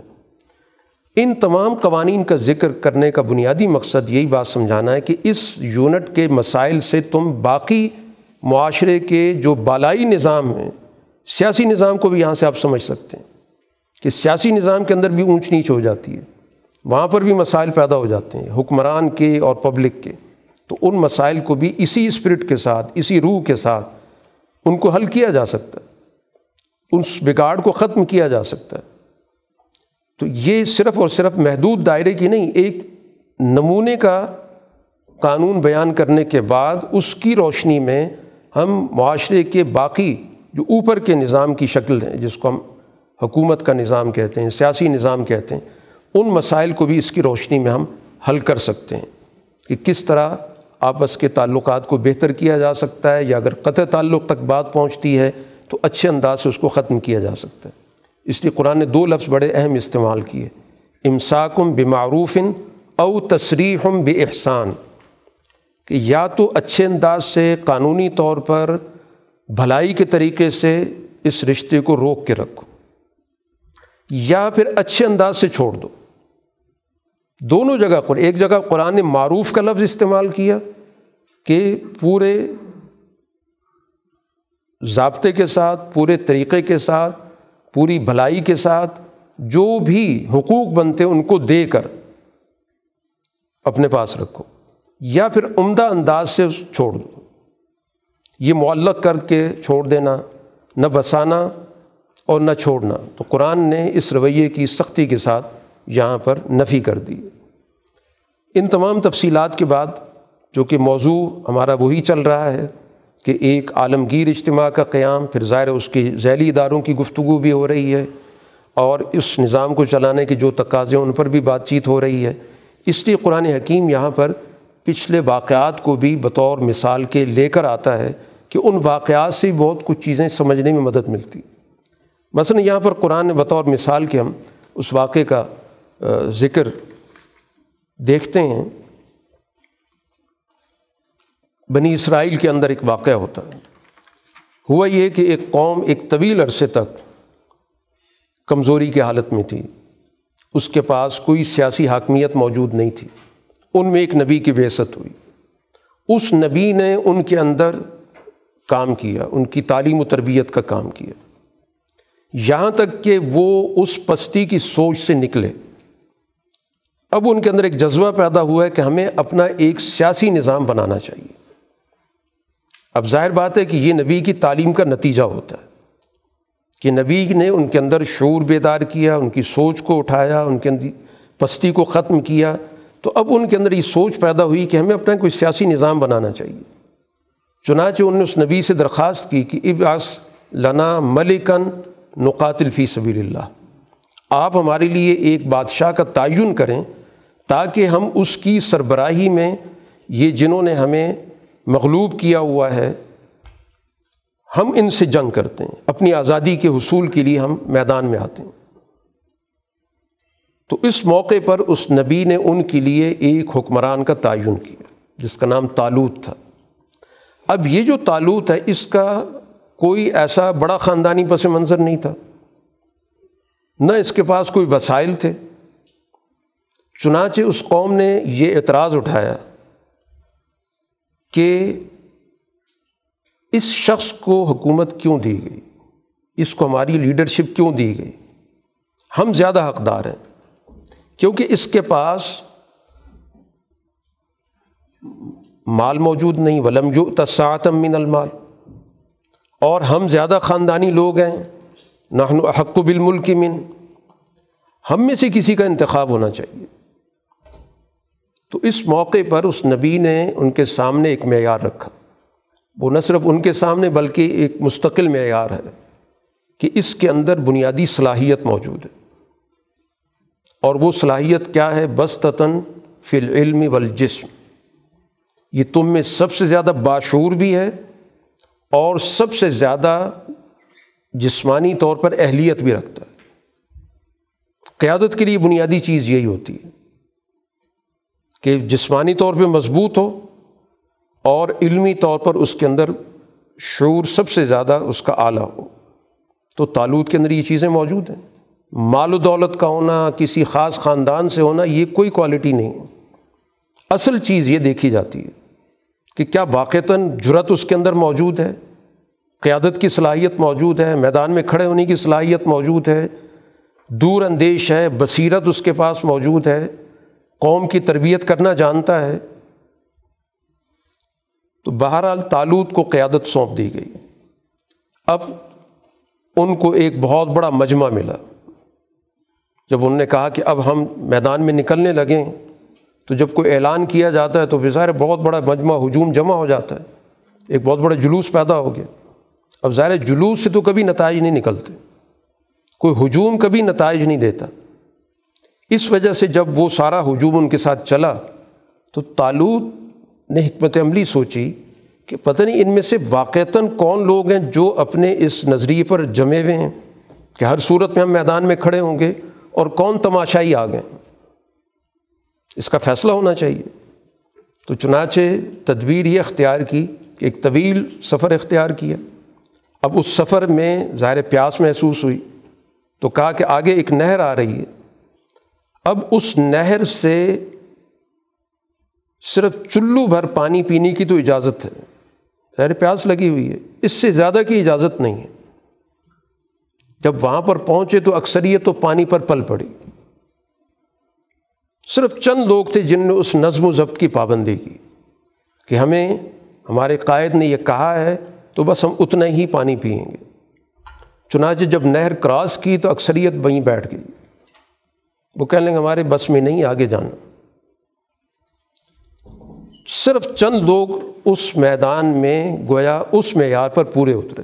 تو گویا سوسائٹی کے اندر تربیت یافتہ اجتماعیتی کردار ادا کرتی ہے۔ ہجوم یا تماشائیوں کا ایک بہت بڑا مجمع کوئی کردار نہیں ادا کرتا۔ تو اس وجہ سے اگر اجتماعی تربیت ایک چھوٹی سی جماعت کے اندر بھی اگر موجود ہے، تو وہ اپنا کردار ادا کرے گی۔ اور اگر اس کے مقابلے پر اکثریت موجود ہے اور اس کی کوئی تربیت نہیں ہے، تو وہ کبھی بھی کوئی کردار نہیں ادا کر سکتی۔ اس لیے قرآن نے کہا، کم منفیتن قلیلتن غلبت فیتن کثیرتم بزن اللہ.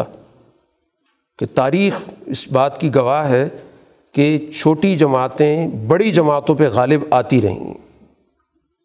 وجہ اس کی کیا ہے؟ کہ تربیت یافتہ ہوتی ہیں، با اخلاق ہوتی ہیں ڈسپلن نظم و ضبط کی پابند ہوتی ہیں سوچ ان کی بلند ہوتی ہے اور اس کے مقابلے پر منتشر لوگ ہوتے ہیں، چھوٹے چھوٹے ان کے مفادات ہوتے ہیں۔ تو اس لیے ہمیشہ غالب وہ نظم و ضبط آتا ہے بد نظمی پر۔ بار اللہ نے تالود کے لشکر کو غلبہ دیا، اس میں داؤد علیہ السلام بھی موجود تھے۔ اس ان کے ذریعے جالود جو اس وقت کا سب سے ظالم بادشاہ تھا، اس کا خاتمہ ہوا۔ قرآن حکیم آگے چل کر ایک بین الاقوامی نظام کے قیام کے لیے ایک جو جامع نظریہ ہے، عالمگیر نظریہ، اس کو بڑی تفصیل کے ساتھ واضح کر رہے ہیں، جس کو ہم عام طور پر آیت الکرسی کہتے ہیں۔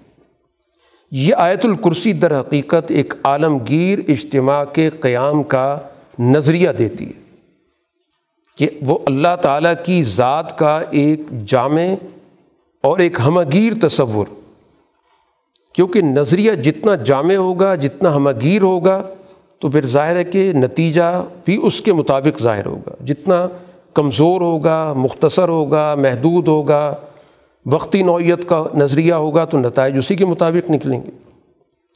تو اس لیے قرآن حکیم نے اللہ کی ذات کا ایک جامع، ایک ہمگیر تصور، ایک متحرک تصور کہ اللہ لا الہ اللہ الحی القیوم۔ تو اللہ کی ذات جس کے علاوہ کوئی بھی نہیں ہے، حی ہے اور قیوم ہے۔ یہ دو بڑی بنیادی صفات ہیں۔ جن کے اساس پہ یہ پوری کائنات کا نظام وجود میں آیا۔ حی اور قیوم، زندہ اور پورے سسٹم کو سنبھالنے والا۔ تو جو اللہ کی ان صفات پر ایمان رکھنے والی جماعت ہوگی، تو اس کے اندر بھی حیات ہوگی۔ اور اس کی بھی سوچ یہی ہوگی کہ ہم نے اس پورے نظام کو، پوری سوسائٹی کو، اس انسانیت کو ہم نے اپنے پاؤں پہ کھڑا کرنا۔ اللہ کی ذات لاتا خدو سنتوں ولا نو کسی بھی طور پر اس کے اندر غفلت نہیں۔ ہر وقت بیدار ہے۔ نہ اسے اونگ آتی ہے، نہ نیند آتی ہے۔ پوری کائنات اس کے قبضے میں ہے۔ اور کوئی بھی اس کی اجازت کے بغیر اس کے سامنے کوئی سفارش نہیں کر سکتا۔ ہر چیز کو جانتا ہے تو ایک واضح، ایک جامع، ایک وسیع تصور اللہ کی ذات کا اور اس کا جو اقتدار ہے، وسیع کرسی و حسمآباد والارض، پوری کائنات پر گویا اس کا یہ نظام حاوی اب اس نظریے پر جو ایمان رکھنے والی جماعت ہوگی تو یقیناً اس کے اندر بھی اسی طرح کی وسعت اور اسی طرح کا جو ٹھوس نظریہ، ٹھوس سوچ ہونا بہت ضروری ہے۔ اس نظریے پر ایمان لانے کے بعد جب غلبے کی طرف بڑھیں گے تو اب اس غلبے کے لیے قرآن حکیم نے ایک رہنما اصول دیا کہ دین کا ایک وہ پہلو ہے جس کا تعلق انسانی عقائد سے اور دین کا ایک وہ پہلو ہے جس کا تعلق معاشرے کے سسٹم سے ہے۔ عقیدے کے اندر جبر نہیں ہوگا، لا اکراہ فی الدین، کیونکہ اس کا تعلق ہے انسان کی سوجھ بوجھ سے، انسان کی بصیرت سے۔ قرآن کہتا ہے قط طبعین رشد من الغی. وہاں پر ساری گفتگو ہوگی دلائل پر، وہاں پر گفتگو ہوگی حقائق پر. اس لیے وہاں پر جبر کی ضرورت ہی نہیں ہے. عقائد میں اور نظریات میں جبر وہ کرتے ہیں جن کے پاس دلائل نہیں ہوتے، جو اپنی بات سمجھانے کی صلاحیت نہیں رکھتے. تو وہ ظاہر ہے پھر دھونس و دھاندلی سے اپنی بات منوانے کی کوشش کرتے ہیں. لیکن دین کے پاس تو بالکل واضح تصور موجود ہے. وہ دلائل کے میدان میں دعوت دیتا ہے۔ بار بار اس نے دلائل کی بنیاد پر توحید پہ گفتگو کی، رسالت پر گفتگو کی، آخرت پر گفتگو کی۔ دین کا دوسرا پہلو ہے جس کا تعلق ہے سسٹم سے۔ ظاہر وہاں پر جو ظلم کرنے والا طبقہ ہے، اس کو ظلم سے روکا جائے گا۔ وہاں کو یہ اصول لے کر آ جائے کہ آپ کا دین تو کہتا ہے لا اکراہ فی الدین، تو آپ ظلم کرنے والے پہ کیوں جبر کرتے ہیں؟ اس کو اپنا کام کرنے دیں۔ یہ غلط تعبیر ہے۔ وہاں پر جبر کرنے والے کو، ظلم کرنے والے کو، لوٹنے والے کو، استحصال کرنے والے کو روکا جائے گا۔ وہاں پر مظلوم کا ہاتھ پکڑا جائے گا۔ اس کو گویا کہ میدان میں لایا جائے گا۔ اس کو اپنے پاؤں پہ کھڑا کیا جائے گا۔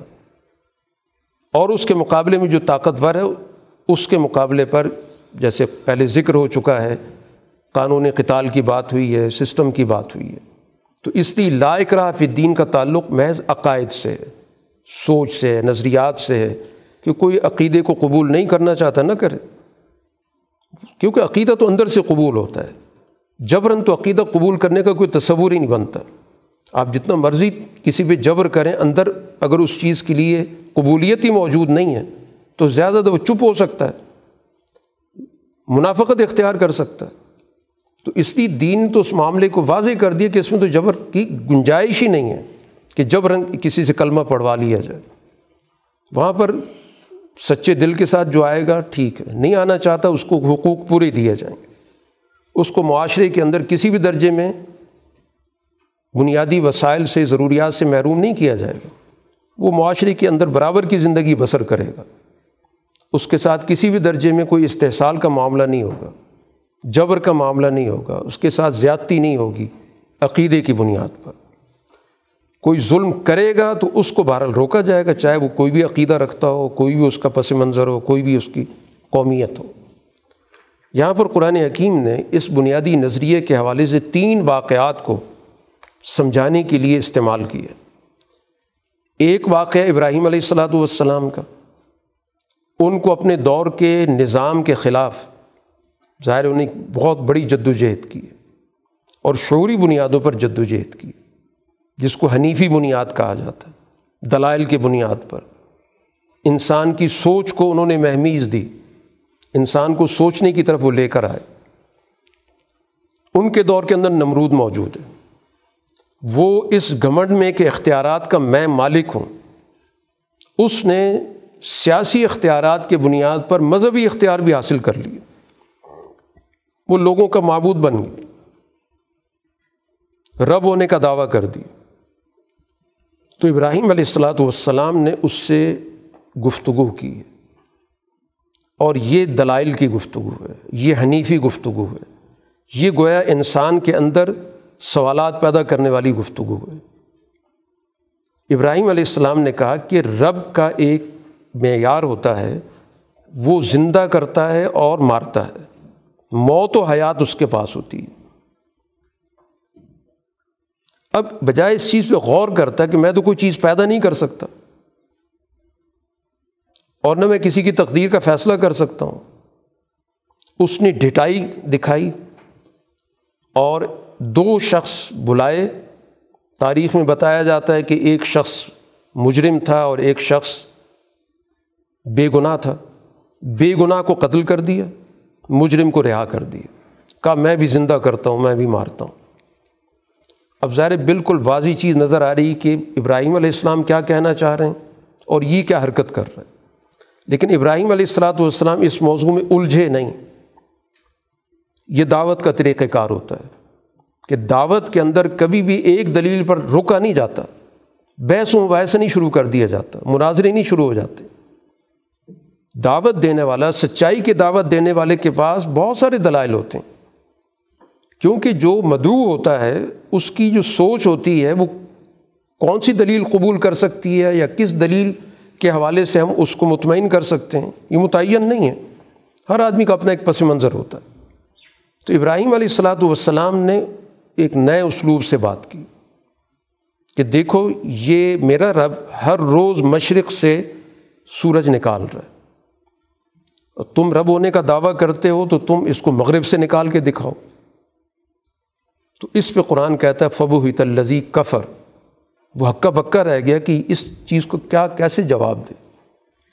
تو گویا معاشرے کے اندر شعور کی بیداری سے سسٹم کو کمزور کر دیا۔ وہ پھر آپے سے باہر ہو گئے، جیسے دوسری جگہوں پہ ذکر ہے کہ باقی معاشرے کو بھی اس نے اپنے ساتھ ملانے کی کوشش کی، وہ تفصیلات ہیں کہ جس میں ان کو سزا دینے کی بھی کوشش کی گئی۔ تو بہرحال شعور بہت بڑی طاقت ہوتی ہے۔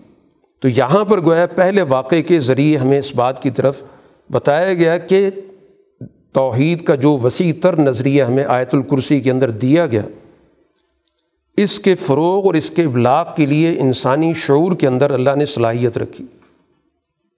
اور انبیاء علیہ الصلاۃ والسلام سب سے پہلے اسی شعور کو دعوت دیتے ہیں۔ اسی کو اجاگر کرتے ہیں۔ اور اسی سے گویا کہ انسان کے شعور کا وہ سفر شروع ہوا، جس کے بارے میں ہم کہتے ہیں ابراہیم علیہ السلام نے گویا ایک نئے دور کا آغاز کیا۔ تو وہ یہ نیا دور یہی تھا، عقل کا، شعور کا، انسان کے اندر جو سوچنے کا عمل ہے اس کو مہمیز دینے کا۔ دوسرا واقعہ قرآن حکیم نے ایک بستی کا ذکر کیا کہ ایک بستی تھی اور وہ بستی تباہ ہو گئی۔ تو وہاں سے گزرنے والے کا گزر ہوا۔ قرآن نے نام نہیں لیا، روایات میں نام آتا ہے کہ وہ حضرت عزیر تھے۔ ان کے ذہن کے اندر یہ سوال آیا کہ یہ بستی دوبارہ کیسے زندہ ہو سکتی ہے؟ تو اللہ تعالیٰ نے سو سال کے لیے ان پر نیند تاری کر دی۔ دوبارہ پھر اللہ نے اٹھایا۔ اور پھر کہا کہ دیکھو یہ چیزیں جو تمہارے پاس وسائل موجود تھے، کھانے پینے کی اسی طرح موجود ہیں۔ اور جو تمہاری سواری تھی، اب تمہیں دکھاتے ہیں کہ کس طرح یہ نئے سرے سے پیدا ہوتا ہے۔ وہ جو گدھا تھا۔ اب یہ واقعہ ہوا۔ ظاہر اپنے دور کے اندر ایک واقعہ ہوا۔ قرآن اس کا ذکر اس لیے کر رہا ہے، یہ بتانا چاہتا ہے کہ اگر کسی قوم پر زوال آ جائے اور اس قوم کے اقتصادی وسائل محفوظ رہیں، تو وہ قوم دوبارہ ان وسائل پر کھڑی ہو سکتی ہے۔ اگر اس کو اقتصادی طور پہ تباہ نہ کیا گیا ہو، جیسے یہاں پر قرآن نے ذکر کیا کہ انظر الا تعامی کا و شرابی کا لم یتسنا کہ دیکھو تمہارے خوراک کے اور پینے کے جو ذرائع ہیں وہ بیکار نہیں ہوئے، وہ ضائع نہیں ہوئے، بدبودار نہیں ہوئے، وہ موجود ہیں۔ اور اسی کے بنیاد پر پھر ظاہر ہے کہ ان کو بتایا گیا کہ جب وسائل موجود ہوں تو پھر انسان کے پاس بار برداری کے وسائل بھی پیدا ہو جاتے ہیں، جس سے اس جانور کو، گدھے کو دوبارہ اللہ تعالیٰ نے زندہ کر دیا۔ تو بنیادی پیغام گویا کہ دینے کا مقصد یہی ہے کہ قوموں کے لیے ان کے معاشی وسائل کی بہت بڑی اہمیت ہوتی ہے۔ قومیں زوال کی طرف چلی بھی جائیں، اگر ان کے معاشی اقتصادی وسائل قائم رہیں گے تو قوم جب بھی شعور آئے گا، وہ ان وسائل سے بہتر طور پر استفادہ کر کے اپنے آپ کو زندہ کر سکتی۔ تیسرا واقع ابراہیم علیہ السلام کا ذکر کیا گیا کہ جب انہوں نے اللہ سے یہ سوال کیا کہ یہ مردے کیسے زندہ ہوتے ہیں؟ ایک مردہ معاشرہ وہ کیسے زندہ ہوگا؟ مردے کیسے زندہ ہوں گے؟ تو اللہ تعالیٰ نے ان کو ایک طریقہ بتایا، پہلے تو کہا کہ ایمان نہیں، انہوں نے کہا ایمان تو اطمینان قلب چاہیے۔ تو گویا بات واضح ہو گئی کہ محض کوئی شخص ایمان لانے کے بعد اطمینان قلب کے لیے کوئی کوشش کرتا ہے تو یہ خلاف ایمان نہیں ہے۔ اطمینان قلب پیدا کرنا بھی ضرورت ہے۔ اگر کوئی شخص ایمان کے بعد بھی سوال کرتا ہے تو ہمیں اس کی ایمان پہ سوال نہیں اٹھانا چاہیے کہ مسلمان ہو کے ہی پوچھتے ہو یا مسلمان ہو کے تمہارے ذہن میں سوال آتا ہے۔ اطمینان قلب تو انسان کو حاصل کرنے کی کوشش کرنی چاہیے۔ اور اسی مقصد کے لیے ظاہر ہے کہ یہ صوفیہ کی محنت اطمینان قلب کی ہوتی ہے۔ ایمان تو انسان کے پاس ہوتا ہے کہ انسان کے دل کے اندر اطمینان پیدا ہو جائے۔ تو ابراہیم علیہ السلام نے کہا کہ میرے پاس علم یقین تو ہے، لیکن میں عین الیقین چاہتا ہوں کہ میری نظروں کے سامنے ایک چیز ہو جائے۔ تو اللہ نے کہا کہ چار پرندے لو، ان کو آپس مانوس کرو اور پھر اس کے بعد ان کو ٹکڑے ٹکڑے کرو، آواز دو۔ تو تمہاری طرف وہ لپک کے آ جائیں گے۔ تو اب یہاں پر پیغام کیا ہے اس چیز کے اندر؟ کہ سوسائٹی کے اندر معاشرت اگر افراد کو باہمی مانوس رکھا جائے، تو سوسائٹی کے اندر یہ جو باہمی انس ہے، یہ باہمی ربط ہے، اس سے بھی گویا کہ سوسائٹی اپنے پاؤں پہ کھڑی ہوتی ہے۔ اور سوسائٹی کی تباہی کیا ہوتی ہے کہ لوگوں کو جدا کر دیا جائے، ایک دوسرے سے علیحدہ کر دیا جائے۔ ایک دوسرے سے نفرتیں پیدا کر دی جائیں۔ اور سوسائٹی کی بقا، سوسائٹی کی زندگی کس چیز میں ہے؟ کہ سوسائٹی کے مختلف طبقات کو، مختلف گروہوں کو آپس میں مربوط کیا جائے، جوڑا جائے، مانوس کیا جائے۔ ایک آواز پر سب اٹھ کے آ جائیں۔ تو اس سے گویا کہ سوسائٹی اپنے پاؤں پہ کھڑی ہو جاتی۔ تو یہ واقعہ گویا کہ ہماری اس حوالے سے رہنمائی کر رہے تو یہ سارے گویا کہ واقعات گویا ہمارے سامنے مستقبل کے حوالے سے رہنمائی دینے والے ہیں۔ جیسے ہمیں تاریخ کے واقعات اس سے پتہ چلے تو آج کے حوالے سے ہمیں اس میں ایک رہنمائی بھی دی جا رہی ہے۔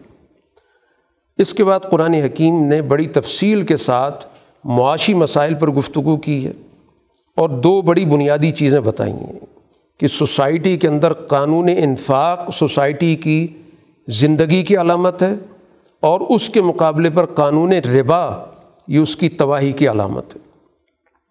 انفاق کا مطلب سوسائٹی کے اندر وسائل منتقل کرنا اور اس طرح منتقل کرنا کہ کسی شخص کو بھی وہاں پر دوسرے کے مقابلے میں پسماندگی کا احساس نہ ہو۔ کوئی یہ نہ کہے کہ یہ دینے والا ہے اور میں لینے والا ہوں اور یہ سسٹم کے بغیر نہیں ہو سکتا۔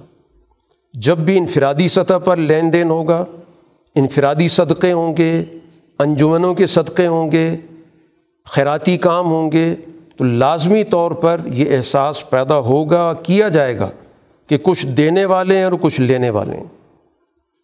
قرآن نے یہاں پر بڑی تفصیل سے گفتگو کی ہے کہ کسی درجے میں احسان جتانا، کسی درجے میں لوگوں کو ذہنی یا جسمانی اذیت پہنچانا، یہ انفاق کی بنیادی روح کے خلاف ہے۔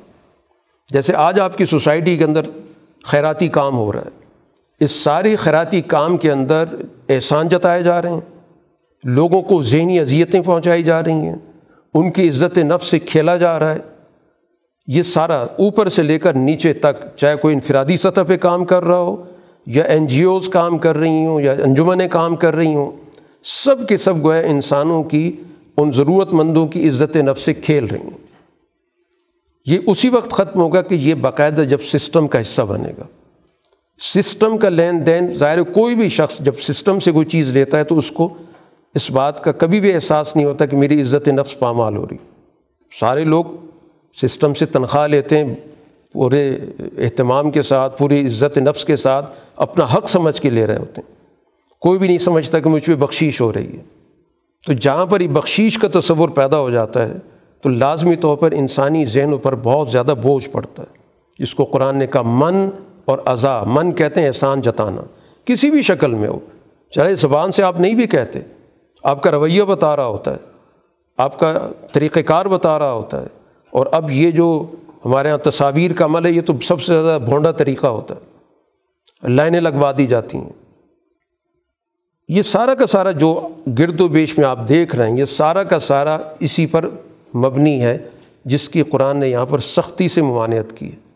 اور پھر ذہنی اذیت دینا، مستقل طور پر اس چیز کا تذکرہ ہونا، اس چیز کو جتانا، اس کے اساس پر لوگوں کی رائے خریدنے کی کوشش کرنا، اس کی بنیاد پر لوگوں سے مستقبل کے حوالے سے وعد وعید کرنا، یہ ساری کی ساری وہ چیزیں ہیں جن کی قرآن نے یہاں پر سختی کے ساتھ مذمت کی۔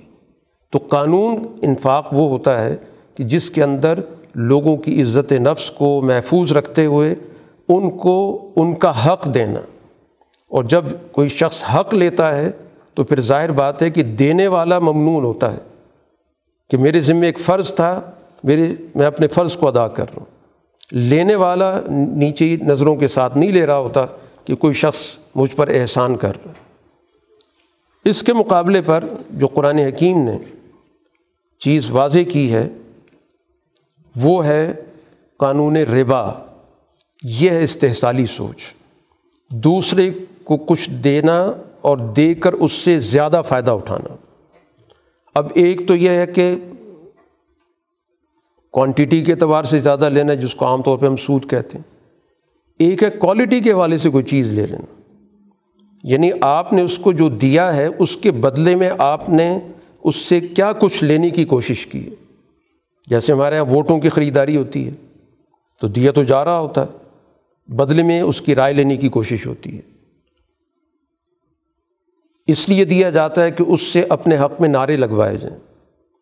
اس لیے کہ کل ہمارے حق میں کسی جگہ پر اظہار خیال کرے، ہماری حمایت کرے۔ یہ سب ربا کی شکلیں جس جگہ پر بھی دوسرے آدمی کی سوچ پست کر کے استحصال کیا جائے کسی بھی شکل میں، تو استحصال کی اساس پر جو بھی قانون بنتا ہے، جو بھی نظام بنتا ہے وہ اس دائرے میں آتا ہے جس کو قرآن حکیم یہاں ربا سے تعبیر کر رہا تو ربا در حقیقت استحصال کی اساس پر معاشی نظام کی سب سے بھونڈی شکل ہوتی ہے کہ کچھ دے کر اور زیادہ سے زیادہ واپس لینے کی کوشش کرنا، دوسرے کی ضرورت سے فائدہ اٹھانا اور پھر اس کو اپنی معیشت کا حصہ بنا لینا، ذریعہ معاش بنا لینا۔ تو یہ ذریعہ معاش استحصال ہوتا ہے۔ اس کی گویا کہ یہ شکل جس کو قرآن حکیم یہاں پر ربا سے تعبیر کر رہا ہے اور جو اس کاروبار میں ہوتے ہیں، قرآن نے ذکر کیا کہ وہ ان کی سوچ کیا ہوتی، جیسے دیوانہ پن، وسائل کو لوٹنے کے لیے دیوانگی ان پر طاری ہوتی ہے کہ زیادہ زیادہ لوٹا جائے۔ ان کے اندر سے انسانیت ختم ہو جاتی ہے۔ چھوٹی قوموں کو قرضے دیے جاتے ہیں، پھر ان کو لوٹا جاتا ہے۔ ایک مستقل لوٹنے کا نظام وجود میں آ جاتا ہے۔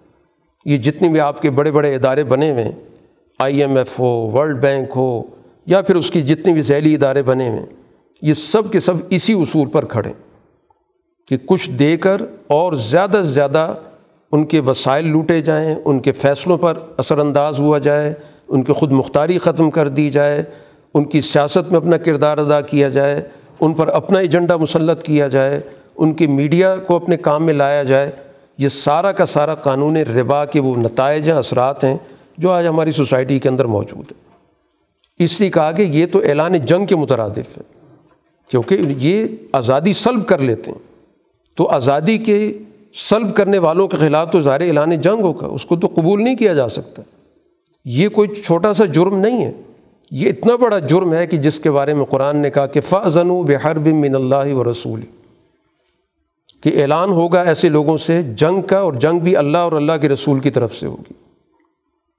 تو معیشت کا بنیادی اصول وہ یہی ہے کہ نہ ظلم کرو اور نہ ظلم برداشت کرو۔ لا تظلمون ولا تظلمون۔ یہ ایک بنیادی اصول قرآن نے دے دی کہ نہ کسی پر ظلم کرو اور نہ ظلم برداشت کرو۔ تو ربا جو ہے، یہ بنیادی طور پر ظلم کی اساس پر۔ کہ اس میں ظلم کیا جاتا ہے اور دوسروں کو ظلم برداشت کرنے پہ مجبور کیا جاتا ہے۔ جو ربا سود لینے والے ہیں، وہ ظلم کر رہے ہوتے ہیں اور سود دینے والے اس ظلم کو برداشت کر رہے ہوتے ہیں۔ دونوں جرم میں شریک ہوتے ہیں۔ تو قرآن نے کہا کہ نہ ظلم کرو اور نہ ظلم قبول کرو۔ یہ بنیادی اصول۔ اس پر گویا معیشت کا نظام استوار ہوگا۔ اور اس کی بنیاد پر گویا انفاق کا نظام تو دونوں گویا ایک دوسرے کی ضد ہیں، جہاں ربا کا نظام ہوتا، وہاں انفاق نہیں ہوتا۔ جہاں انفاق ہوتا ہے، وہاں ربا نہیں ہوتا۔ یہ دونوں جمع نہیں ہو سکتے۔ کہ ہم کہیں کہ ہم سوسائٹی کے اندر دنیا کی وہ قوم ہیں کہ جو سب سے زیادہ خیرات کرتے ہیں۔ سب سے زیادہ چیریٹی ہماری قوم کرتی ہے۔ بڑے فخر کے ساتھ بیان کیا جاتا ہے۔ تو وہ کیا چیریٹی ہے؟ وہ کیا خیرات ہے؟ جس سوسائٹی کے اندر استحصال موجود ہے، ظلم موجود ہے اور چیریٹی اور خیرات بھی ذریعہ استحصال بنا دیا گیا۔ وقتی طور پر ٹھیک ہے، آپ نے کچھ اس کو دے دیا۔ لیکن اس کے بدلے میں آپ نے اس سے کیا کچھ لیا ہے؟ اس کی ساری انسانیت آپ نے اس سے چھین لی۔ تو انسانیت چھین کر آپ نے محض ایک حیوانی درجے پر خوراک کا بندوبست کر لیا، کوئی لباس کا بندوبست کر دیا۔ تو یہ خیرات نہیں ہے یہ وہی استحصال کی ایک شکل ہے جو ہماری سوسائٹی کے اندر اس نام سے جاری ہو گئی۔ ایک اور قانون بہت اہمیت کا حامل ہے، جس کا قرآن یہاں پر ذکر کر رہا ہے، جس کو قانون مداینت کہتے ہیں۔ قرآن حکیم کی یہ سب سے طویل آیت ہے، جس میں بڑی تفصیل کے ساتھ کہا گیا کہ جب لین دین ہو تو یہ لین دین باقاعدہ لکھنے میں آنا چاہیے، باقاعدہ دستاویز میں آنا چاہیے۔ کیونکہ زبانی کلامی جب کوئی چیز طے ہوتی ہے تو پھر غالب وہ آ جاتا ہے جس کے پاس طاقت ہوتی ہے، جو چرب زبان ہوتا ہے۔ جو کمزور آدمی ہوتا ہے، وہ وہاں پہ مار کھا جاتا ہے۔ تو اس سے بچاؤ کا طریقہ کیا ہے کہ ہر چیز بلیک اینڈ وائٹ لکھا ہوا ہونا چاہیے۔ اور باقاعدہ اس پہ گواہ ہونے چاہیے۔ اور اس پہ کسی قسم کی ہچکچاہٹ نہیں ہونی تھی کہ چھوٹا معاملہ اس کو کیوں لکھیں۔ قرآن کہتا ہے کہ بلا تس امو ان تک تبو صغیرن او کبیرن چھوٹا معاملہ ہو یا بڑا معاملہ ہو؟ اس میں کسی قسم کے پریشان ہونے کی اکتانی کی ضرورت نہیں، لکھو۔ کیونکہ اس میں انصاف کا معاملہ ہوگا۔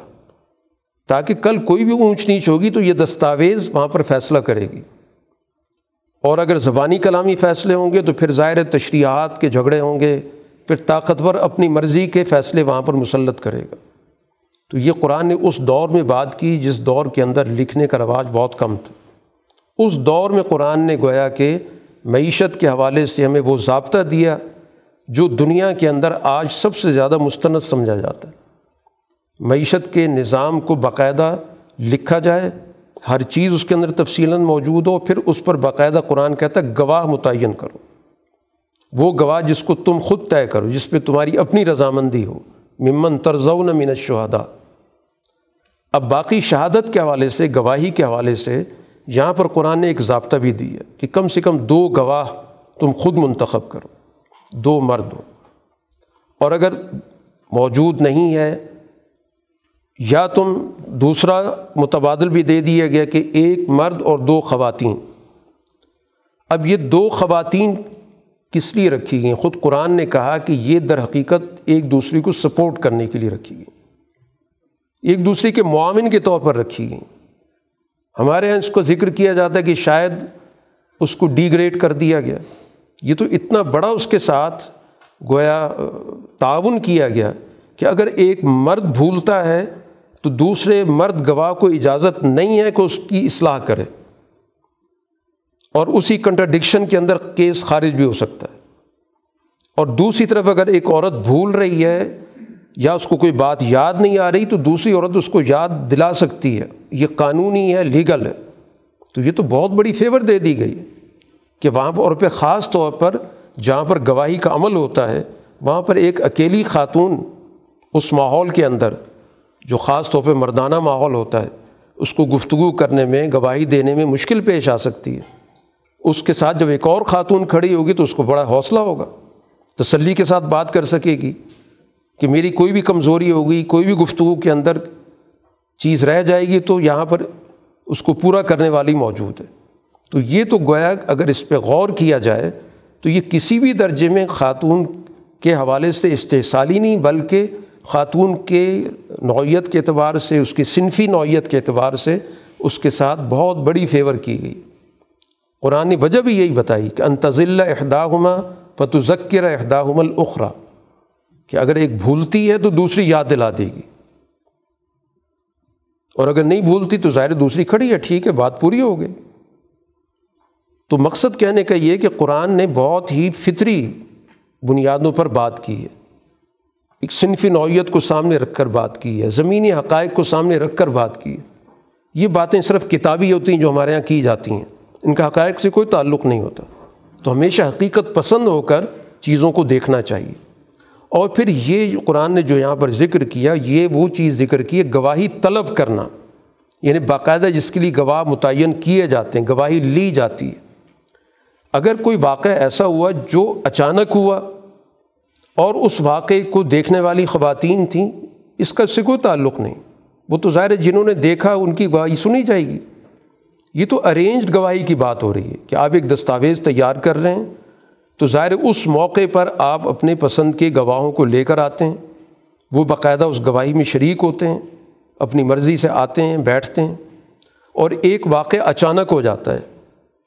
تو جو اس واقعے کو دیکھنے والے موجود ہیں، گواہی انہیں کی سنی جائے گی۔ چاہے وہ خواتین ہیں، چاہے وہ مرد ہیں۔ تو اس لیے دو چیزوں کو خلط ملط کر دیا جاتا ہے کہ ایک استشاد ہے جو قرآن نے یہاں ذکر کیا کہ گواہی طلب کرنا، باقاعدہ اس چیز کے حوالے سے کہ اب ہم ایک معاملہ کرنے لگے ہیں۔ آپ آئیں، اس معاملے میں بیٹھیں، دیکھیں، شریک ہوں۔ اور ایک وقوع ہوتا ہے، وقوع تو ظاہر ارینج نہیں ہوتا۔ کہیں حادثہ ہو گیا، کوئی ڈکیتی ہو گئی، کوئی قتل ہو گیا، تو جو بھی وہاں موجود ہوں گے، ظاہر ان کی گواہی سنی جائے گی۔ وہاں یہ تو نہیں کہا جائے کہ چونکہ خواتین نے دیکھا تھا، لہٰذا ان کی گواہی نہیں سنی جا سکتی۔ تو یہ غلط بیانی کی جاتی ہے دین کے اور شریعت کی تعلیمات کے حوالے سے۔ کہ یہ ایک واقع ہو جاتا ہے، گھر میں ڈکیتی ہوتی ہے، مرد تو ہوتے نہیں ہیں، خواتین موجود ہوتی ہیں۔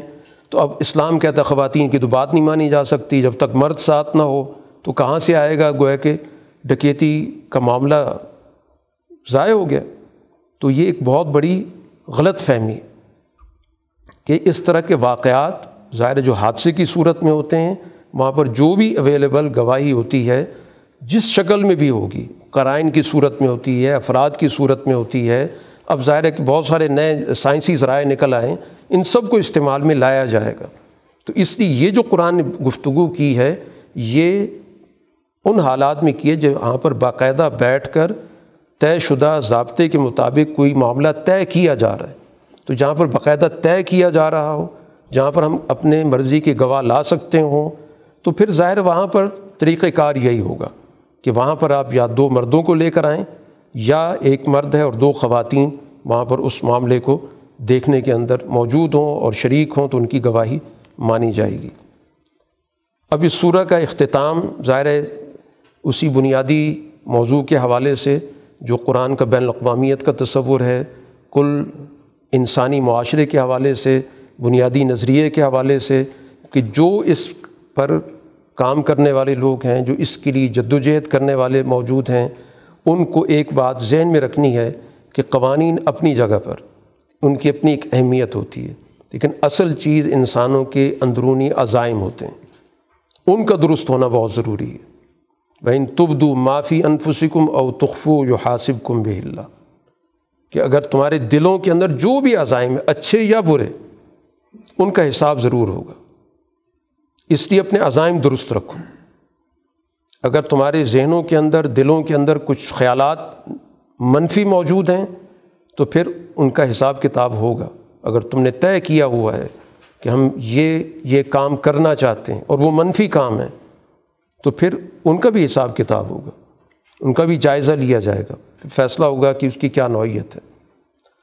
اور بنیادی نظریہ وہی ہے کہ تمام دنیا کی ہدایات پہ ہم نے ایمان رکھنا ہے۔ کل آمن بلّہ و ملائکتی و کتبی و رسولی۔ کہ رسول اللہ صلی اللہ علیہ وسلم پر جو بھی ایمان لانے والی جماعت ہے، وہ اللہ پر بھی ایمان رکھتی ہے، تمام ملائکہ پر بھی رکھتی ہے، تمام کتابوں پر رکھتی ہے، تمام رسولوں پر رکھتی ہے۔ اس کے ذہن میں کوئی تفریق نہیں ہے۔ وہ تمام رسولوں کو بلا تفریق ایمان کے دائرے میں لے کر آتی ہے اور اس کے بعد اس کی زبان سے جو جملے نکلتے ہیں وہ اللہ تعالیٰ کے احکامات کو سننے کے، اطاعت کے اور اللہ تعالیٰ اس دنیا کے اندر جو اس کو ذمہ داری دیتا ہے، اس ذمہ داری کو ادا کرنے کے لیے جو بھی کمزوریاں ہو سکتی ہیں، ان کمزوریوں کے لیے وہ اللہ کی طرف رجوع کرتے تو اللہ سے تعلق کے نتیجے میں گویا اس دنیا کے اندر وہ ایک انسانی معاشرے کے قیام کے لیے جو جد و جہد کرتے ہیں، وہ اخلاص پر مبنی ہوتی ہے۔ اس لیے یہ ساری دعائیں جو آخر میں قرآن نے یہاں ذکر کیں کہ اللہ ہم پہ ایسا بوجھ نہ ڈال جو پچھلے لوگوں پر آ گیا۔ ہمیں ایسی چیزوں کا جو کر نہ سکتے ہیں، اس کی ذمہ داری ہم پر نہ آئے۔ اس راستے میں جو بھی ہم سے کوتاہیاں ہو گئیں، ان کو درگزر کر، ان کو معاف کر۔ اور ہم اللہ سے گویا کہ تعاون مانگ رہے ہیں۔ فن سرنا القوم الکافرین۔ یہ گویا کہ ان لوگوں پر، ان گروہوں پر جو کافر ہیں۔ ہم پہلے بات اس پہ کر چکے ہیں کہ کافر سے مراد قرآن کی زبان میں ہمیشہ وہ طاقتور طبقہ ہوتا ہے جس کے سامنے حقائق واضح ہوتے ہیں، ان حقائق کو جانتے، بوجھتے نظر انداز کرتا ہے اور سوسائٹی کے اندر بہت سارے لوگوں کے لیے وہ جرم کا باعث بنتا ہے، قرآن اس کو کافر سے تعبیر کرتا ہے۔ یہ گئے گزرے آدمی کو نہیں کہ جس بیچارے نے سوسائٹی کے اندر جھاڑو پکڑا ہوا ہے، اس کو بھی کافر بنا کے مار دیا جائے، یہ قرآن کی سوچ نہیں ہے۔ قرآن جب بھی کافر کی بات کرتا ہے تو ابو جہل، ابو لہب اتبا شیبہ، وہ جو اجتماعیت ہے، فاسد، کافر اجتماعیت، وہ قوم الکافرین، وہ نمونہ ہے، اس کو ہمیشہ ذہن میں رکھنا چاہیے۔ تو فن سرنا القوم الکافرین۔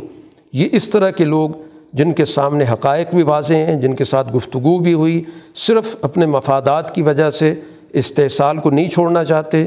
اس لیے سوسائٹی میں ظلم کا نظام گرم کیا ہوا ہے۔ ان کے خلاف گویا ہم اللہ سے دعا مانگ رہے ہیں کہ ہمیں ان پر غلبہ عطا فرما۔ باخر دعوانا الحمد للہ رب العالمین۔ الحمد للہ رب العالمین۔ ولاقبۃ المطقین والصلاة والسلام علی رسول محمد والیہ واصحابی اجمعین۔